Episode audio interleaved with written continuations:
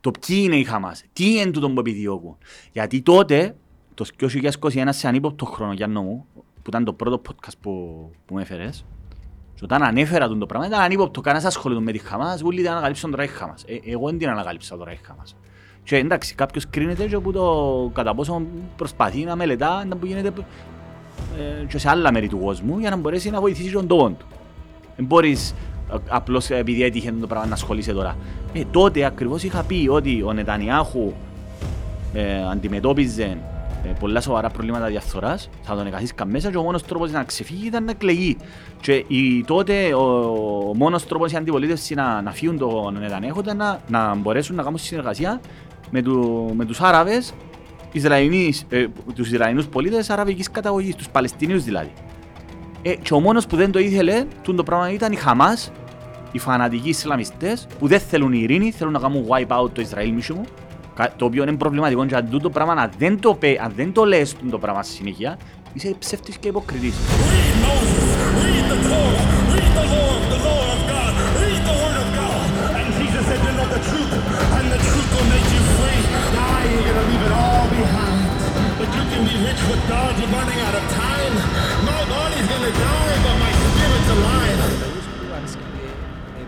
Fights, όσοι σκότες.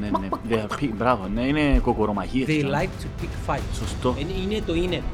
Δεν μπορούν να ζήσουν. Δεν μπορούν να ζήσουν, να δώσουν εύσημα, να παραδεχτούν λάθος. Ή απλώς να γράψουν τίποτα. Ή φκαλεφάουσαν. Ή φκαλεφάουσαν. Το παρασκευάσαν. Ή φκαλεφάουσαν. Anyways, λοιπόν, να σου πω, με αφορμή του όλα που γίνεις, κοντέρε Μιχάλη μου, έκαναμε μια κουβέντα έτσι, η οποία ήταν προφητική πριν δύο χρόνια. Δεν μου πρέ... πιστεύεις πρέπει να γίνει για να επιτευχθεί η ειρήνη στη Μέση Ανατολή. Γιατί πρέπει να γίνει το αυτονόητο. Πρέπει να έρθουν οι δύο πλευρές και να συμφωνήσουν. Ναι, το πιο απλό, ας πούμε. Τούτον πρέπει να γίνει. Τώρα, πώς φτάνεις σε αυτό το σημείο. Ε, και αναλογιζόμενος του ταούλα, ενώ έρχομαι δάμε πάντα και ακούω διάφορα πριν να έρθω έτσι, για να τα έχω φρέσκα μες στο μυαλό μου, ακριβώς για το ιστορικό. Δεν μπορείς να θυμάσαι τα πάντα. Πάντα, πάντα, πάντα έχουμε έναν αναλογία του, του δικού μας του προβλήματος, του Κυπριακού. Και τούτο που, που σκέφτομαι και εισηγούμε και καλό, ας πούμε, όλους τους Κυπραίους συμπατριώτες, συναγωνιστές, συντρόφους, ό,τι θες, βάλε τα πέλα στον εαυτό σου. Η δικογική δεν μπορεί να λέμε μεταξύ τους. Συναγωνιστές. Α, ε, το δεξιού με, με τερίζιο δηλαδή. Συναγωνιστές που... Ναι, ναι. Αναφωνούν ο ένας στον άλλο. Συναγωνιστής. Συ, δηλαδή αγωνίζουν μαζί σου. Ναι. Οι σύντροφοι είναι, τρέφονται μαζί. Το σύντροφοι είναι global. Comrade. Όχι, είναι... Ε, ναι, ξε, παγκόσμιο. Παγκόσμιο, ταβάρις, comrade, ναι, ναι. Σύντροφε. Ναι. Είναι μια, έναν επίθετο το οποίο έρχεται με το franchise. Ναι. Και το συναγωνιστές όμως είναι ε, λοκαλ, τοπικό προϊόν. Ε, ναι, σωστό. Ε, ναι. Κομπάτριος, συμπατριώτη. Τούτο που ήθελα να πω στους συντρόφους, στους αγωνιστές, γενικότερα όπως αυτό προσδιορίζεται ο καθένας, ε, είναι πόσο τυχεροί είμαστε, υπό την έννοια ότι... Προς το παρόν. Ακριβώς. Δηλαδή, δεν υπάρχει καμία σύγκριση Κυπριακού-Παλαιστινιακού. Όποιος κάνει σύγκριση είναι εκτός τόπου και χρόνου. Ε, πρέπει να πάω γιατρός, επιγόντως. Ε, γίνεται. Γιατί, τι εννοώ. Πέραν του γεωπολιτικού. Γιατρέ, βλέπω το Κυπριακό και το Παλαιστινιακό με τον ίδιο τρόπο. Έγινε να το βλέπεις. Τι έχω. Είσαι πλάκας. Προσπαθώ έτσι να πιάω έναν πιο ήπιον τόνο. Κοίτα ρε. Εγώ τώρα, εμείς είμαστε σε μια κατάσταση όπου τα προβλήματα μας είναι του πρώτου κόσμου. Δηλαδή, αν το λάτε, όχι το λάτε, είναι καλό. Εξίας είναι πολύ σόγια. Ναι. Εντάξει, μπορεί να μην είναι ακριβώς έτσι, είναι για τα θέματα της δουλειάς μας, της οικογένειας μας, τούτα. Δηλαδή σε πρώτη φάση, τούτο πράγμα είναι, οικονομικά ζητήματα. Δουλεύει το ίντερνετ, φάντες η ομόνια. Φάντες η ομόνια, το ΑΠΟΕ. Έδερε η ομόνια. Έδερε, ναι, ναι, δύο βαθμούς πριν κορυφή. Οπότε χαρούμενος ο Κωστής την επόμενη φορά. Έχεις και ο μάτσο, ε, θωρεί τα μάτσο, έδερνει η ομόνια, αλλά λιγάκι. Κάκτος. Κάκτος. Ναι, αφού ποτέ θωρεί... Έστειλεν του φανέλαν ο Γιώργος μας που Καναδάν της ομάδας του. Λε. Εντάξει, που του υποσχέθηκε. Ποιος είναι ο Γιώργος, ο φίλος σας. Ο φίλος μας στον Καναδό, που σου στείλεν και μήνυμα στο Twitter. Α, μπράβο, ναι. Και που την ημέρα που την εφανέρωσε δαμέ, έκαμε νίκη. Πέρσι είχα σερί δέκα νίκες, μια νίτσα. Επιέν τη φέρλαν ο Κάκτος, πήλα καλά μια. Είναι σταύρωσαν νίκη. Πάγον τώρα, χοκκι πάγου. Χοκκι πάγου, α, είναι ομάδα του. Anyways, ναι, είμαστε τυχεροί, ασχολούμαστε με... Ναι, ακριβώς, γιατί θεωρείς ότι τούτα, τούτα τις κουβέντες. Δηλαδή, εμείς δεν αντιμετωπίζουμε ούτε βομβαρδισμούς, ούτε φοβούμαστε ότι να μπουκάρει κανένας να μας σύρουν ροκέτες, τούτο. Δηλαδή, είμαστε σε μια κατάσταση την οποία είπαμε, είπαμε το νομίζω την προηγούμενη φορά. Εκανονικοποιήθηκε, δηλαδή η ζωή μας πλέον είναι σωματωμένη, με τον πονομάζεται στο Κυπριακό, γεννηθήκαμε μες στο Κυπριακό και ουσιαστικά δεν πειράζει την καθημερινότητα μας. Είμαστε μια κοινωνία δυτικού τύπου. Κατά κάποιον τρόπο όπως είναι εργοστασιακή, είναι εγκατάσταση. Ναι, έχουμε εργοστασιακή εγκατάσταση, το κλάμα, το είμαστε θύματα, ο τσάμε όμως. Δηλαδή μια καλλιτεχνική, βγάλε μας το καλλιτεχνικό. Είπαμε τα, προϊόν. Ναι, ναι, προϊόν, είναι προϊόν. Άρα, τούτη είναι η κατάσταση. Ε, η μεγάλη διαφορά, άρα σε, σε τούτη φάση υπάρχει ψευδέστηση ότι ε, αν βρεθεί, αν μένει βρεθεί, δεν το πειράζει. Ε. Το, το κρατήσουμε τούτο, παρκάρουμε το και το πιάμε μετά. Ε, τώρα, όσον αφορά το, το ζήτημα του το τι γίνεται στην Παλαιστίνη αυτή τη στιγμή, είναι τραγικό, είναι απολύτως τραγικό. Δηλαδή, είναι μια κατάσταση για μέ, η οποία είναι εντελώς αδιεξόδη.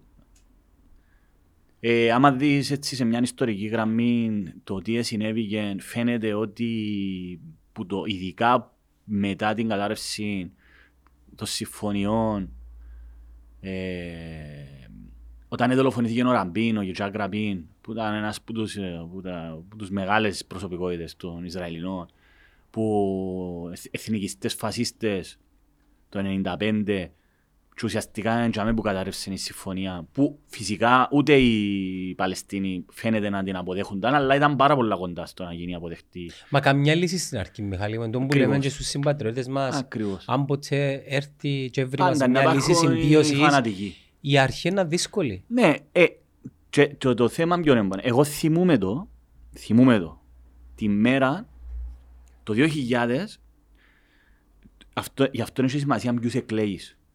Ο Αριέλ Σαρών ήταν ο πρωθυπουργός του Ισραήλ το δύο χιλιάδες. Ήμουν στη Θεσσαλονίκη τότε, θυμούμαι, διάβαζα στην Ελευθεροτυπία, ότι ο Αριέλ Σαρών, ο οποίος ήταν υπεύθυνος για τη σφαγή στη Σάμπρα και Σατήλα, μπήκαν μέσα σε οικισμό, νομίζω το χίλια εννιακόσια ογδόντα τέσσερα και κατασφάξαν γυναικόπαιδα Παλαιστινίους, ε, νομίζω παραμίλιταροι Ισραηλινοί ή ακόμα και τακτικός Ισραηλινός στρατός. Μα, συγγνώμη, ο τακτικός Ισραηλινός στρατός είναι απότοκον των παραμίλιταροι που προϋπήρξαν πιο παλιά. Εντάξει ρε, φαντάζομαι, εντάξει, έχει πολλά χρόνια που δημιουργήθηκε. Ναι, αλλά... Ο Αριέλ Σαρών είναι από τους... Και ο Νετανιάχου, οι Ισραηλοί έχουν μια μεγάλη ιστορία στο να εκλέγουν πρώην στρατιωτικούς και πράκτορες και σούπερ πράκτορες όπως τον Μιτ Δε Ζόχαν που κάνει παρόδιο. Και έναν που το κάνει... Δεν μπορεί να λούρε και είσαι ο κωμικός ρε. Άνταμ... Δεν μπορεί να λούρε. Άνταμ Σάντλερ. Άνταμ Σάντλερ, μπράβο. Που κάνει τον σούπερ πράκτοραν της Μοσάτ. Οπότε, ας πούμε τούτοι ούλοι ρε φίλε, ήταν μέσα στις σούπερ ειδικές ομάδες που δημιουργήθηκαν από το κράτος του Ισραήλ για να φέρουν τους Ναζί πρώτων ευθυνών τους. Είχαν και μια πολλά ωραία ταινία, πραγματική ιστορία, που μπήκαν μέσα στην Ουγκάντα νομίζω. Συμμετείχε ο αδερφός του Νετανιάχου, ήταν η μοναδική απώλεια. Πέθανε ο φίλε και ο Σαρών ήταν, παρα... ήταν ας πούμε ξωματικός. Άρα οι Ισραηλοί... Ε, τι γύρευκα σε Αφρική. Ε, να ξέρεις την ιστορία. Όχι, πέμουν τι. Ε, ξέρω την πολλά. Κάμα χάιτσα τη αεροπλάνο και μεταφέραν το στην Ουγκάντα. Όπως έγινε στην Κύπρο. Ναι, με διαφορά ότι ίσως να κάνει με Ισραήλ. Το Ισραήλ δεν ερώτησε κανέναν. Στείλαν μυστική ομάδα super elite. Super elite, special forces, εμπουκάραν μέσα στο αεροπλάνο και απελευθερώσαν τους. Και πήγαν το αεροπλάνο και φέραν το πίσω νομίζω. Και στην Κύπρο τι έγινε το ίδιο πράγμα. Στην Κύπρο ήταν τον γερόν του σπυρί και σκοτώσαμε το, επεμβήκαμε εμείς και σκοτώσαμε το. Οι μαθητές. Είναι οι καθυστερημένοι. Έλα, γιατί είναι καθυστερημένοι. Σκοτώσαν τους ομήρους. Α, τους ομήρους. Πεθάναν και ομήροι. Να πουλάλεις ρε. Ναι ρε, το εβδομήντα κάτι, τα πάλι καλά που μας χτυπήσαν. Να πουλάλεις ρε. Νομίζω είναι το εβδομήντα κάτι. Ήταν hijack από Αιγύπτιους, ναι. Νομίζω από Αιγύπτιους. Και πήγαν οι μαθήτες... Εντάξει, τούτα εμπολό, αλλά ναι, χτυπήσαν δικούς μας, οι δικοί μας, πήγαν να κάνουν επιχειρήσεις, μισό μου τώρα σκέφτονται τα εβδομήντα. Δηλαδή φαντάζονται αστεία επιχειρήσεις εννάτα. Ακόμα και τώρα, ας πούμε, πάλι να πεις ότι... Εντάξει, φυσικά τώρα νομίζω εξελιχτήκαμε λίγο. Special forces μας οι ελίτες είναι μεγάλη, ναι. Άρα οι Ισραηλινοί, ρε φίλε, έχουν μια τάση προς τους τούτους. Hardcore στρατιωτικούς. Κάμεις μια μπαύση έτσι, θέλω να σε ρωτώ on the way. Γιατί, από πού, από πού βγαίνει αυτή η ανάγκη ενός λαού όπως το Ισραήλ? Yeah, τούτον που θέλω να πω. Και είναι πασίγνωστο ότι είναι ένας λαός ο οποίος, να πω και τα καλά τους, να πω και τα πιθανόν κακά τους. Ένας λαός ο οποίος είναι καινοτόμος τεχνολογικά, ειδικά καινοτόμος, ιατρική, φυσική, ενέργεια, τεχνολογία, αλλά έχουν και, τούτον πάει και προς το... Ε, military κομμάτι. Ε, μα, το, μα αφού ο μόνος λόγος που υπάρχουν αυτή τη στιγμή το Ισραηλινό κράτος και μέσα στο μυαλό τους, αλλά φαίνεται και στην πραγματικότητα, είναι ακριβώς λόγω της ε, πολεμικής τους υπεροχής. Δηλαδή όλα ξεκινήσαν ε, όταν νικήσαν τον πρώτο πόλεμο σαράντα οκτώ σαράντα εννιά. Εντιαμέ που αρκέψαν ούλα, ας πούμε, και υποχωρούσαν τα αραβικά κράτη. Όταν, όταν, όταν, όταν ψηφίστηκε η δημιουργία του κράτους του Ισραήλ που τον ΟΗΕ για τη δημιουργία δύο κρατών και αντιδράσαν τα αραβικά κράτη και έκαναν τους επίθεση και για κάποιο, τώρα το σαράντα οκτώ πώς ακριβώς ήταν διαμορφωμένοι. Ξέρω τι έγινε. Τι έγινε. Ε, Πρα, δι, είχα στρατών δι, και καταφέραν και χτυπήσαν. Όχι, πιάνωσες στον ύπνο. Ε, διαφεύγει μου το όνομα του στρατηγού, ο οποίος ανέλαβε. Σκέφτου. Όμως προκα... το σαράντα οκτώ πώς γίνεται να είχα στρατηγό. Τούτον που καταλάβω. Ναι, πού εκπαιδευτήκαν του οι άνθρωποι. Ναι, και τούτον μια δικαιολογία. Πώς ήταν οργανωμένοι, ήταν... είχαν τακτικό στρατός. Εντάξει, τούτα πράγματα δεν τα ξέρω. Αλλά το τούτο... τι έγινε όμως είναι πιάνουν τους Αιγύπτιους των ύπνων και πιάνουν και χτυπήσαν την αεροπορική δύναμη της Αιγύπτιου. Εν το περίμεναν. Δηλαδή. Ναι. Να το πω έτσι πολλά μπακαλίσιμα, είχαν τριακόσια πηγαία αεροπλάνα μαχητικά οι Αιγύπτιοι και είχαν εκατό Ισραηλινοί. Και πιάνε το ρίσκο και κάναν γίνει την πρώτη κίνηση. Και πιάνε και χτυπήσαν αεροδρόμια και εγκαταστάσεις προτού ξεκινήσει ο πόλεμος. Και όταν ξεκίνησε ήταν έξι μέρες πόλεμος. Όχι, το εξήντα επτά, μιλούμε για το σαράντα οκτώ τώρα. Α, μιλάς για το σαράντα οκτώ, εγώ μιλώ για τον εξαήμερον πόλεμο. Ναι, εγώ μιλώ για το σαράντα οκτώ. Και πάλι όμως... Το σαράντα οκτώ ήταν αμέσως μετά τη δημιουργία του κράτους, του Ισραήλ. Που ήταν και που ουσιαστικά άρχισαν να δημιουργείται... Μα η απορία μου είναι που ε, μιλήσαν τους προσωπικά. Δηλαδή, μιλάς για ένα, ένα λαό που ήταν διασκορπισμένος παντού. Ναι. Πόσους είχαν το, πριν το σαράντα οκτώ, πόσους είχαν, ε, έναν εκατομμύριο. Να ναι, ρε, μας στη Μεσή Ανατολή ναι, ε, ήταν λιότερο μπορεί. Μισό εκατομμύριο. Νομίζω που ήρθα σταδιακά από το δέκατο ένατο αιώνα και εντεύθε. Ναι. Και ξαφνικά ήταν έτοιμοι να κάνουν και πόλεμο. Πώς γίνεται το πράγμα. Ναι, τούτα είναι ερωτήματα. Πώς γίνεται αφού είχαν τακτικό στρατό, αφού είδαμε το Ναζί το δεκαετία τους τριάντα που άρχισε η τελική λύση που τους Ναζί που θέλαν να τους φάξουν όλους και κορυφώθηκε μέσα στο δεύτερο παγκόσμιο πόλεμο. Ένας θα μπορούσε να κάνει την εικασία ότι δεν βοηθήσαν τους. Εντάξει, οι Αμερικάνοι εννοείται. Εννοείται, εννοείται. Και Εγγλέζοι. Σωστό.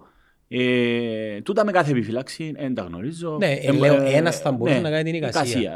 Απλώς εγώ τούτα που γνωρίζουμε, γιατί και εμείς προσπαθούμε να παρακολουθήσουμε όσο γίνεται τα δεδομένα, είναι πολλά τα...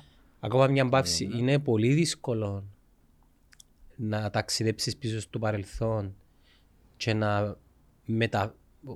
Μάλλον... είναι πολύ δύσκολο που το παρόν να μπορέσεις να ταξιδέψεις νοητικά ή ακόμα και ενημερωτικά και ερευνητικά στο παρελθόν και να πιάσεις όλα τα κομμάτια του, του, του puzzle και να τα φέρεις να τα δεξίσεις.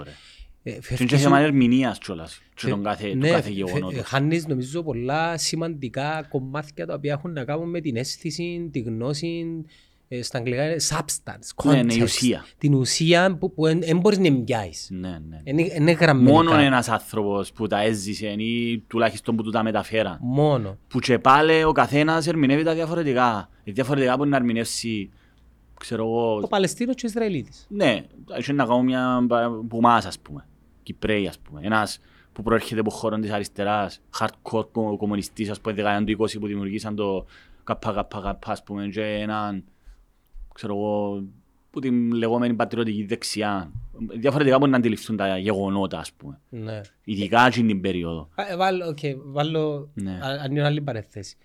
Άρα θέλεις να πεις ότι είναι χαμένη ιστορική γνώση, δηλαδή δύσκολο να... Πολλά δύσκολο. Ή τώρα με το διαδίκτυο όμως που καταγράφουν τουλά κάτω, κάποιος μπορεί με... Ε, μα τούτο που λέγεις εσύ πολλά ναι, σωστά ότι χάνεις το substance, δηλαδή χάνεις την αίσθηση που σου εύκαλε, δηλαδή... Αν είχε podcast σειρά όμως τότε θα, θα μπορούσαμε να το βγάλουμε, ναι, wow. γιατί να θωρούσες και ο ανθρώπους να συζητούν real time.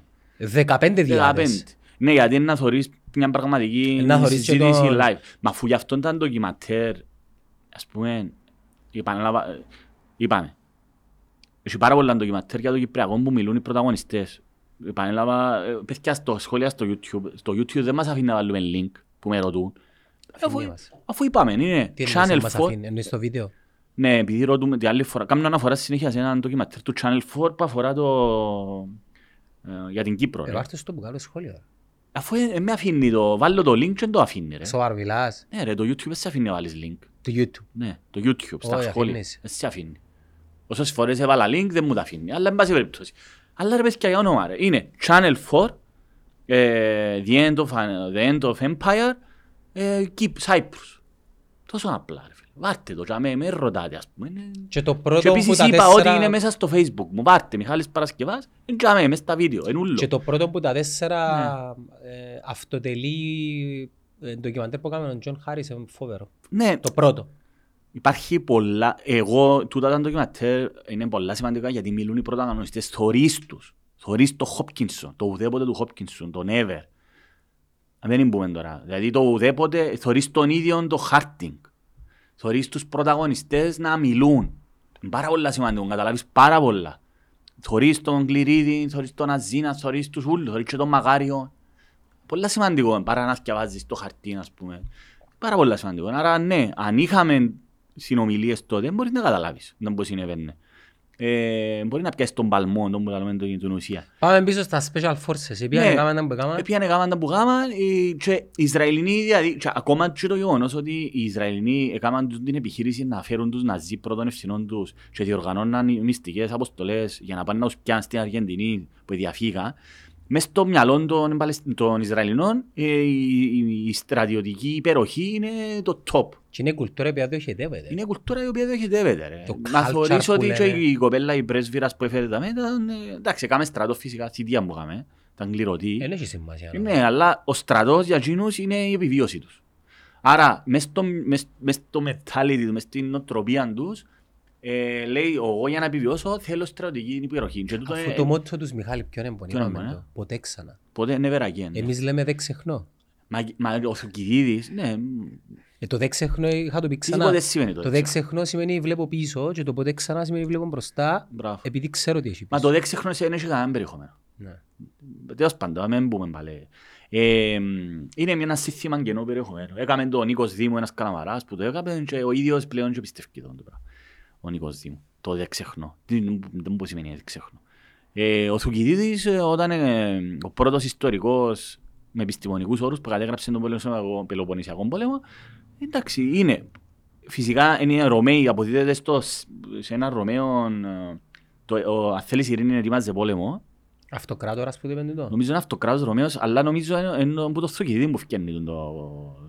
Τον το αποφθεγμάνο ότι αν θέλεις ειρήνη είναι ότι βάζεις πόλεμο. Ξέρεις ποιος αυτοκράτος Ρωμαίος. Θυμούμε ρε. Θυμούμε.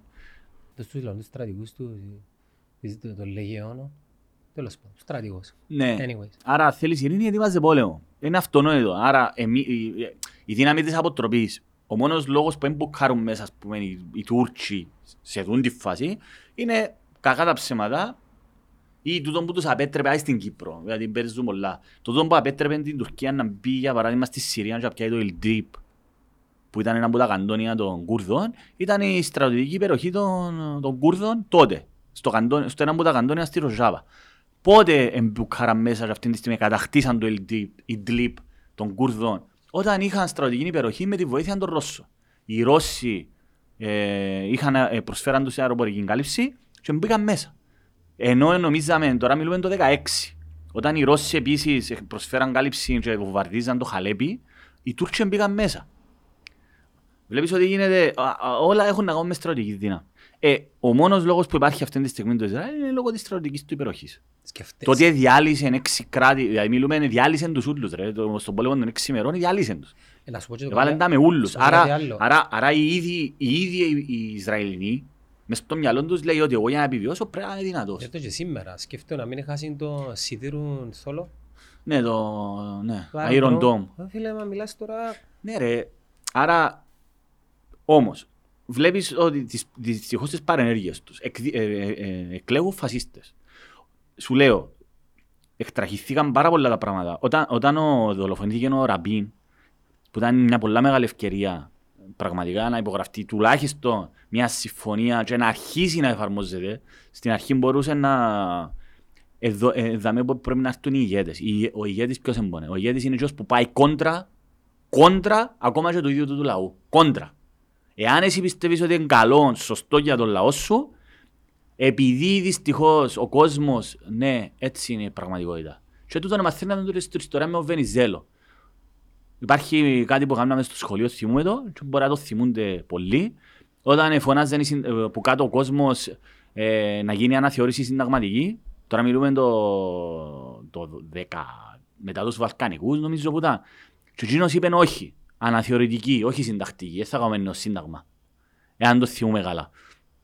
Τούτο λαλούμε το παράδειγμα ότι ο Βενιζέλος ως μεγάλη προσωπικότητα, ο Ελευθέριος Βενιζέλος, επήγαινε κόντρα στο, στον κόσμο, το οποίο ήταν απλώς φώναζε συστήματα, το οποίο δεν έκατσε ο κόσμος. Ε, με τον ίδιο τρόπο, ένας ηγέτης, αν, είναι, αν θέλει να είναι ηγέτης, είναι εκείνος που πρέπει να οδηγεί, όχι να, ε, καθοδη, όχι, όχι να, καθοδη, όχι να αποδηγετείται.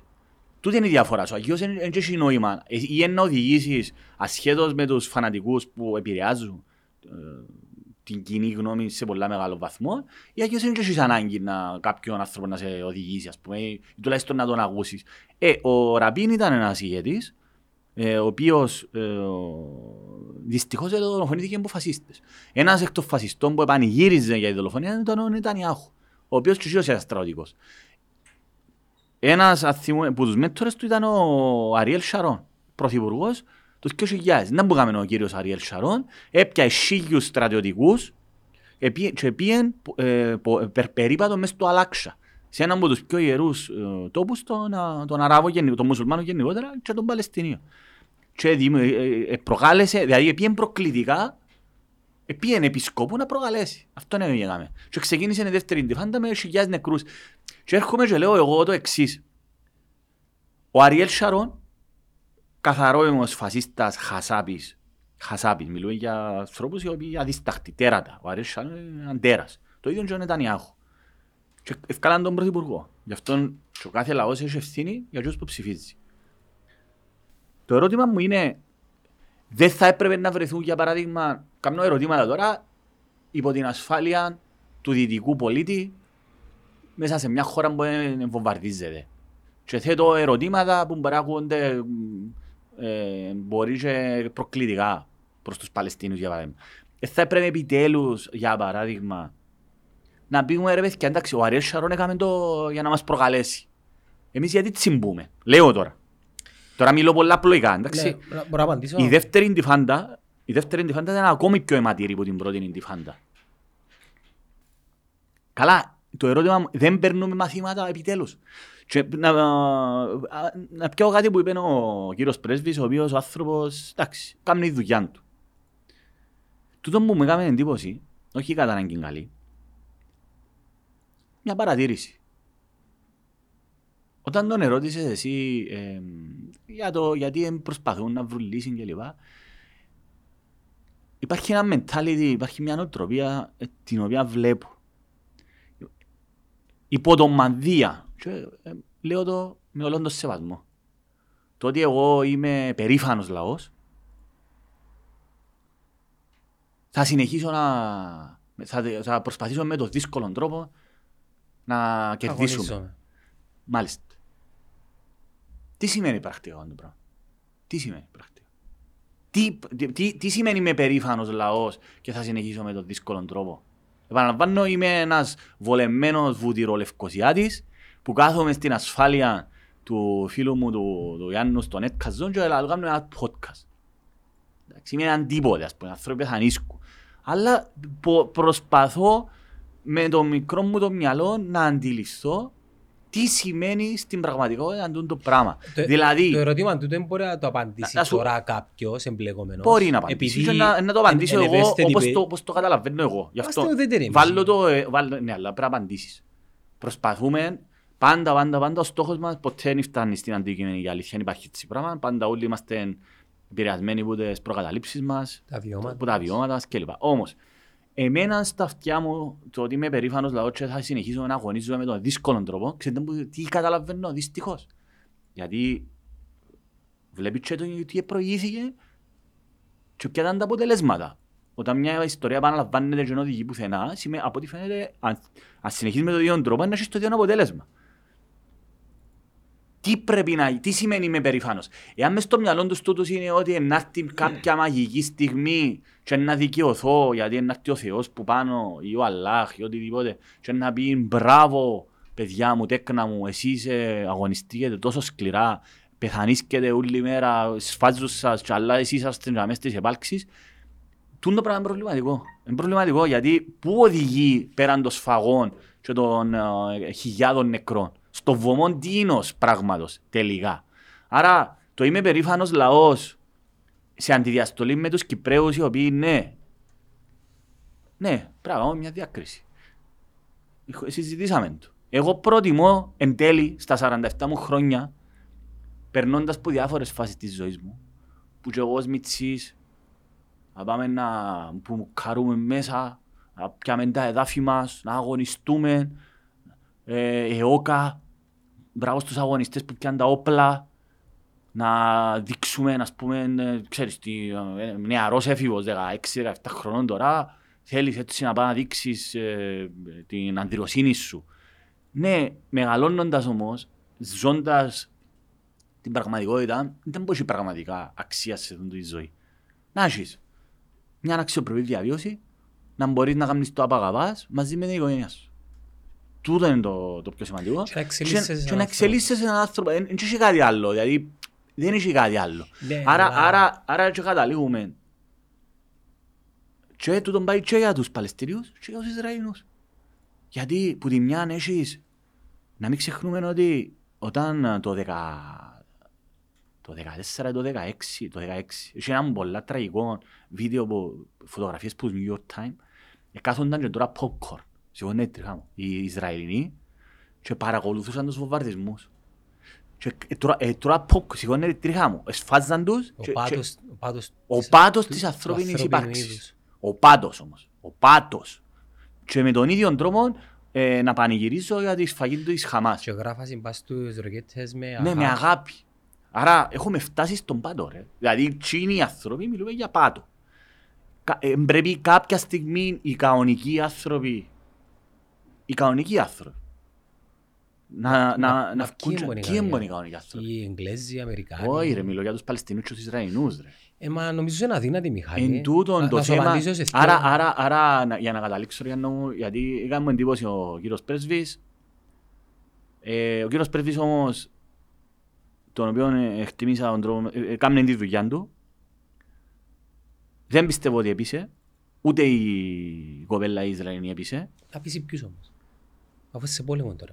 Να πείσει, αφού ευκάλεσαι για πού την ιστορία. Λέω, θέλω να σου πω αν, αν το πάρουμε... Εμένα, ότι... πάντως, εμένα δεν με πείσε μια τα... Εντάξει, ε, το να επικαλούμε πάντα. Ναι, εννοείται. Λέει, λέει πολλά σωστά και εγώ εμπούσα πρέπει να ξεκινήσουμε.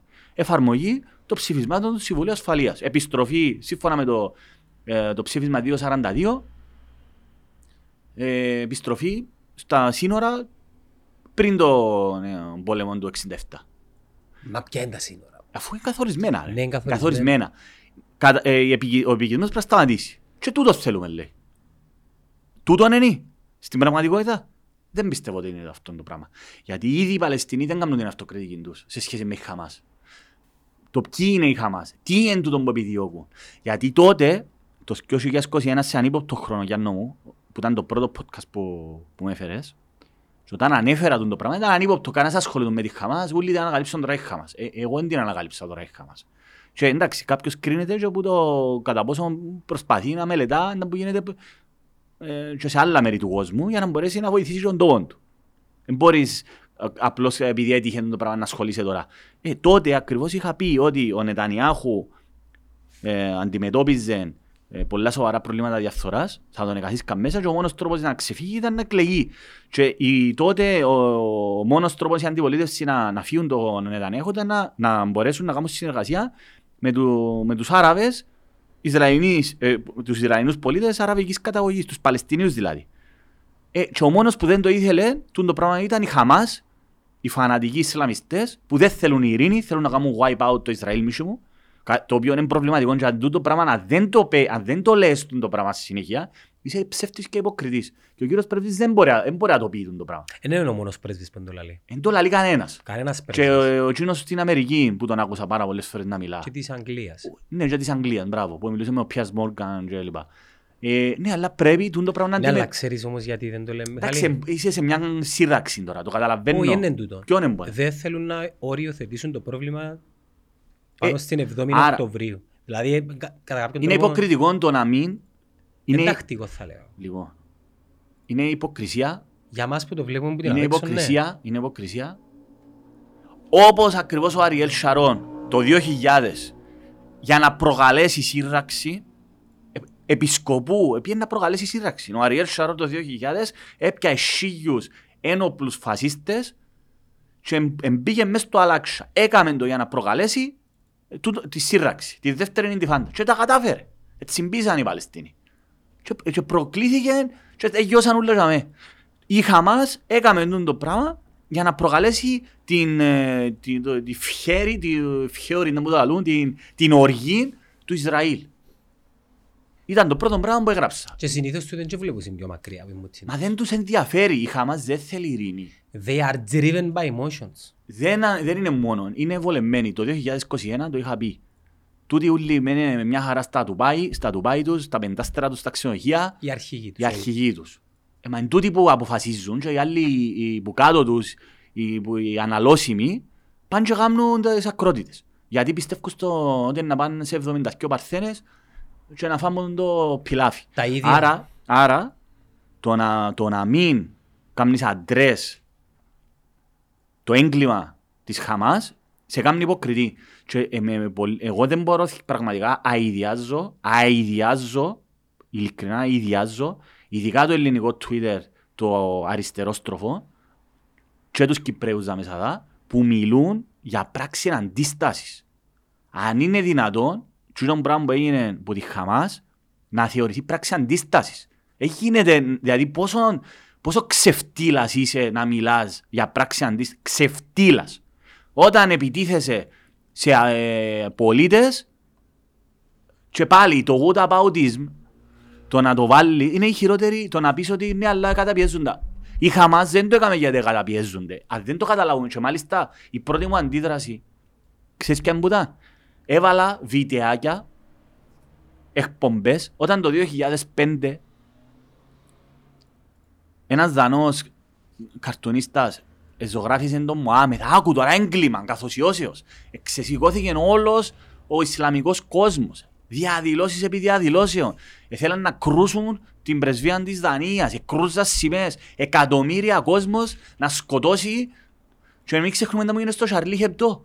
Εμποκάρα μέσα γιατί κάμα σκίτς. Άρα, τούτοι ανθρώποι δεν είναι ούτε οι Μαλαισιανοί καταπιέζονται από τον Ισραηλινό στρατό, ούτε τούτοι φανατικοί οι πελοί Ισλαμιστές, οι ψυχατζιστές, δεν το κάνουν γιατί καταπιέζονται. Είναι δυστυχώς ενσωματωμένο και είναι ο ελέφαντας στο δωμάτιο από ό,τι φαίνεται. Δηλαδή, σαν να υποστηρίζουν οι αριστερίτες πράξεις των ταγμάτων του Αζόφ, ας πούμε. Έτσι για να τους το βάλουμε σε έναν πλαίσιο παραδείγμα. Είναι, εντάξει, διαφορετική κατάσταση. Όχι, όχι, θέλω να σου πω ότι... Διαφορετική κατάσταση, διαφορετικές οι ανάλογοι. Κατάλαβα να μου λαλείς, αλλά δεν υπάρχει αναλογία σε αυτό το πράγμα. Δηλαδή, θα έχουμε ένα έγκλημα το οποίο ο λόγος που έγινε το έγκλημα είναι τα κίνητρα είναι καθαρά θρησκευτικός φανατισμός. Και κάνω το για να εκδικηθώ. Να σε, και, και το να φκένει και να πανηγυρίζεις για τις σφαγές αμάχων σε κάνει ε, τέρας. Έχει γίνεται το πράγμα. και όποιος μιλά ότι εμπράξει αντίστασης είναι άρρωστος. Είναι, μιλούμε για αρρώσκια, και είναι εκτεταμένο το φαινόμενο και βλέπουμε το σούλον τους λεγόμενους leftist, τους λεγόμενους τάνκης. Δεν είναι πράξη αντίστασης το που γίνεται την εβδόμη Οκτωβρίου. Ήταν μια ενέργεια απολύτως σκόπιμη, η οποία οργανώθηκε με τη βοήθεια του Ιράν, με τη χρηματοδότηση Κατάρ, Τουρκίας, Ρωσίας. Οι ηγέτες της Χαμάς έπιναν και στη Ρωσία τον τελευταίο χρόνο. Γιατί το έκαναν? Γιατί δεν θέλουν ειρήνη, θέλαν να δυναμητήσουν την, την normalization, την ομαλοποίηση των σχέσεων του Ισραήλ με τη Σαουδική Αραβία. Τούτον, τούτον ήταν το κυριότερο. Και το δεύτερο είναι απλώς να μην, να μην βρεθεί λύση ποτέ. Τούτο. Τούτο. Να προκληθεί ένας περιφερειακός πόλεμος, να εμπλέξουν μέσα και την, το Λιβάνο, τη Χεσπολάχ, το Ιράν, τη Συρία και να κάνουν, τζαμέ, και να κάνουν wipe out το Ισραήλ. Τούτο. Αυτή, αυτός ήταν ο στόχος. Άρα, είναι να πεθάνουν προσπαθώντας. Ε, ναι, για να πω στον παράδεισο. Άρα βλέπεις ότι τούν τα πράγματα οδηγούν πουθενά. Άρα που την μια έχεις τον Αριέλ Σαρών, τον φασίστα, ο οποίος έκαμε τον επισκοπού, και οι άλλοι έχεις τη Χαμάς πάλι επισκοπού για να προκαλέσουν. Και Νετανιάχου που λαλείς. Για Αριέλ Σαρών το δύο χιλιάδες. Απειλάς για το δύο χιλιάδες. Με το δύο χιλιάδες, το οποίο είναι που ξεκίνησε το αρχή του τέλος που τότε. Δηλαδή πλέον, σταμα... πλέον μετά το δύο χιλιάδες, δεν πιστεύω ότι καμία από τις δύο πλευρές πιστεύει ότι είναι να βρεθεί λύση. Μετα... Όταν δολοφονήθηκε ο Ραμπίν, ε... τελειώσαν όλα. Ε, δηλαδή οι Ισραηλοί καταλάβαν για παράδειγμα ότι δεν μπορούν. Οι Παλαιστίνοι ξεφύγαν εντελώς ε... με αφορμή τον που έκαμε ο Σαρών, ο Αριέλ Σαρών, και οι Ισραηλοί λαλούν σου εμείς να περιχαρακωθούμε, να κάνουμε το Iron Dome, να τους βομβαρδίζουμε, να τους φάζουμε και έκαμε manage την κατάσταση. Και εδώ ερχόμαστε να... Αν κάνουμε μια νοικασία, ξέρεις ο Νετανιάχου και με πραξικόπημα που... Ε, με, την, ε, ε, με το σύστημα των εκλογικών, το εκλογικό σύστημα. Δυστυχώς. Ωραία. Πιθανόν και τσαμέ η λεγόμενη αριστερά, η οποία είναι προοδευτική και θέλει μια ειρήνη. Γίνονται για... διαδηλώσεις πάρα πολλές, ναι, στο Ισραήλ αυτή τη στιγμή. Χιλιάδες, εκατοντάδες χιλιάδες. Δεν το βλέπουμε, δεν μας τα δείχνουν. Γίνονται, ναι, οι μεγάλες διαδηλώσεις. Και από την αντίστοιχη πλευρά. Ποιοι ίσως, δεν ξέρω στη Γάζα να βρίσκεται, πιθανόν η λεγόμενη αντιπολίτευση να υποπέπτει και, και εκείνη σε λάθη τα οποία... Μα υπάρχει αντιπολίτευση. Βέβαια σίγουρα πάντα πρέπει να υπάρχει, απλά... Ε, μα πούντους. Ποιο... Ποιο... Ε, μα πούντους. Αμάν... Στην Κύπρο πούντους. Αμάν, αμάν. Μιχάλη μου, στην Κύπρο πούντους. Και πενταετίες διαφθοράς. Εντάξει, μες συγκρίνεις τώρα. Ε, με μιλούμε συν... πεθανείς και κόσμος τώρα. Ναι ρε φίλε, αλλά θέλω να σου πω... Δηλαδή, εγώ όταν σκεφτούμε όταν πήγα στην Κύπρο, εμείς τα μέσα... Εμείς καλά την έχουμε ρε. Δηλαδή, δεν ξέρεις πότε μπορεί το φυτίλι να πάρει. Μα εμείς πρέπει να παίρνουμε μαθήματα. Μα, να παίρνουμε, παίρνουμε μαθήματα. Ε, μα πρέπει να παίρνουμε. Και είναι η δουλειά ανθρώπων που θέλουν να θεωρούνται πολιτικοί και τούτον προσπαθώ και εγώ. Αγωνωρίσους ναι. Μες στο Twitter, φίλε. Φίλε, σε... ο καθένας κάνετε σε επιλογές του. Το αν είσαι πολιτικάντης ή άνθρωπος που ασχολείται με πολιτική, εν τζάμε και φαίνεται. Εμένα το, το μάθημα το οποίο λαμβάνω, τα μαθήματα τα οποία βλέπω, ε, μετά το δύο χιλιάδες τέσσερα που ψήφισα όχι στο σχέδιο α, λόγω του πρωτογενούς δικαίου και για πολλά συγκεκριμένους λόγους, πλέον καταλαβαίνεις, ας πούμε, μετά από τόσα χρόνια ότι ποτέ δεν θα έρθει. Υπάρχει ένα τσιτάτο, ένα απόφθεμα πολιτικό. Η, η πολιτική είναι η τέχνη του εφικτού. Εντάξει, είπε το Bismarck τούτο. Ότι και... η πολιτική είναι η τέχνη του εφικτού. Δηλαδή, και εμένα τούτον είναι. Η προσωπική μου άποψη είναι ότι πρέ... με... στην πολιτική προσαρμόζεσαι. Είναι ακριβώς όπως με τον αγώνα τον... για τη σωτηρία των ταμείων ασφαλίσεων. Όταν καταλάβεις πλέον ότι έχουν. Ότι τσίνα που έκαμνες. Ξεκίνησα... Ξεκινάς μια... έναν αγώνα. Βάλεις ένα στόχο. Σωτηρία των ταμείων ασφαλίσεων. Βάλεις συγκεκριμένους στόχους. Κάμνεις τους. Προσπαθείς να τους κάνεις. Δεν εξαρτούνται όλα από σένα όμως. Εντάξει, εσείς να τα βάλεις με έναν παντοδύναμο σύστημα, ευελπιστείς ότι να πιάσεις συμμάχους, ανθρώπους έτοιμοι να θυσιαστούν και να κάνουν και εκείνα που κάνεις εσύ, πολιτική ανυπαγωγή για παράδειγμα. Ε, όταν, όταν, όταν μετά από χρόνια καταλάβεις ότι το πράγμα δεν είναι εφικτό, έχεις δύο επιλογές. Ή συνεχίζεις το ίδιο μοτίβο και απλώς γίνεσαι ένας γραφικός, αφού ε, θα φέρει... Ε, ουσιαστικά τον πολλαλούμε είναι σαυκάς του τείχου. Ή αποφασίζεις ότι αν θέλω να πετύχω κάτι, ανα, ανα, ανασυγκροτήσε, οριοθετείς νέους στόχους με τα δεδομένα και την πραγματικότητα την οποία έχεις μπροστά σου. Αγιώς δεν έχει νόημα το να... Φαντάστηκες εγώ τώρα μετά την εκδόση της αποφάσης των ΝΑΤΟ να επέμενα και να αναλούσα και να αναλούσα τα ίδια. Αφού ετεγιώσε ρε το πράγμα, δεν μπορείς να, να, να, να δημιουργήσεις μια ψευτική πραγματικότητα. Είναι η πραγματικότητα.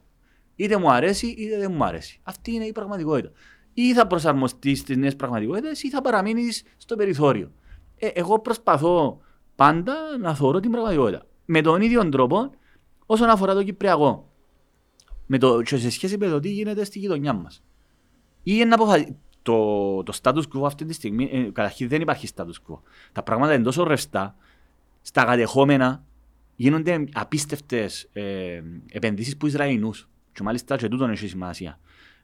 Έχει Ισραηλινές εταιρείες, έχει εταιρείες εγγεγραμμένες των εφορετηριών της Κύπρου από Ισραηλινών, συγκεκριμένων developer, ο οποίος πάει και χτίζει, χτίζει όλη τη μόρφου.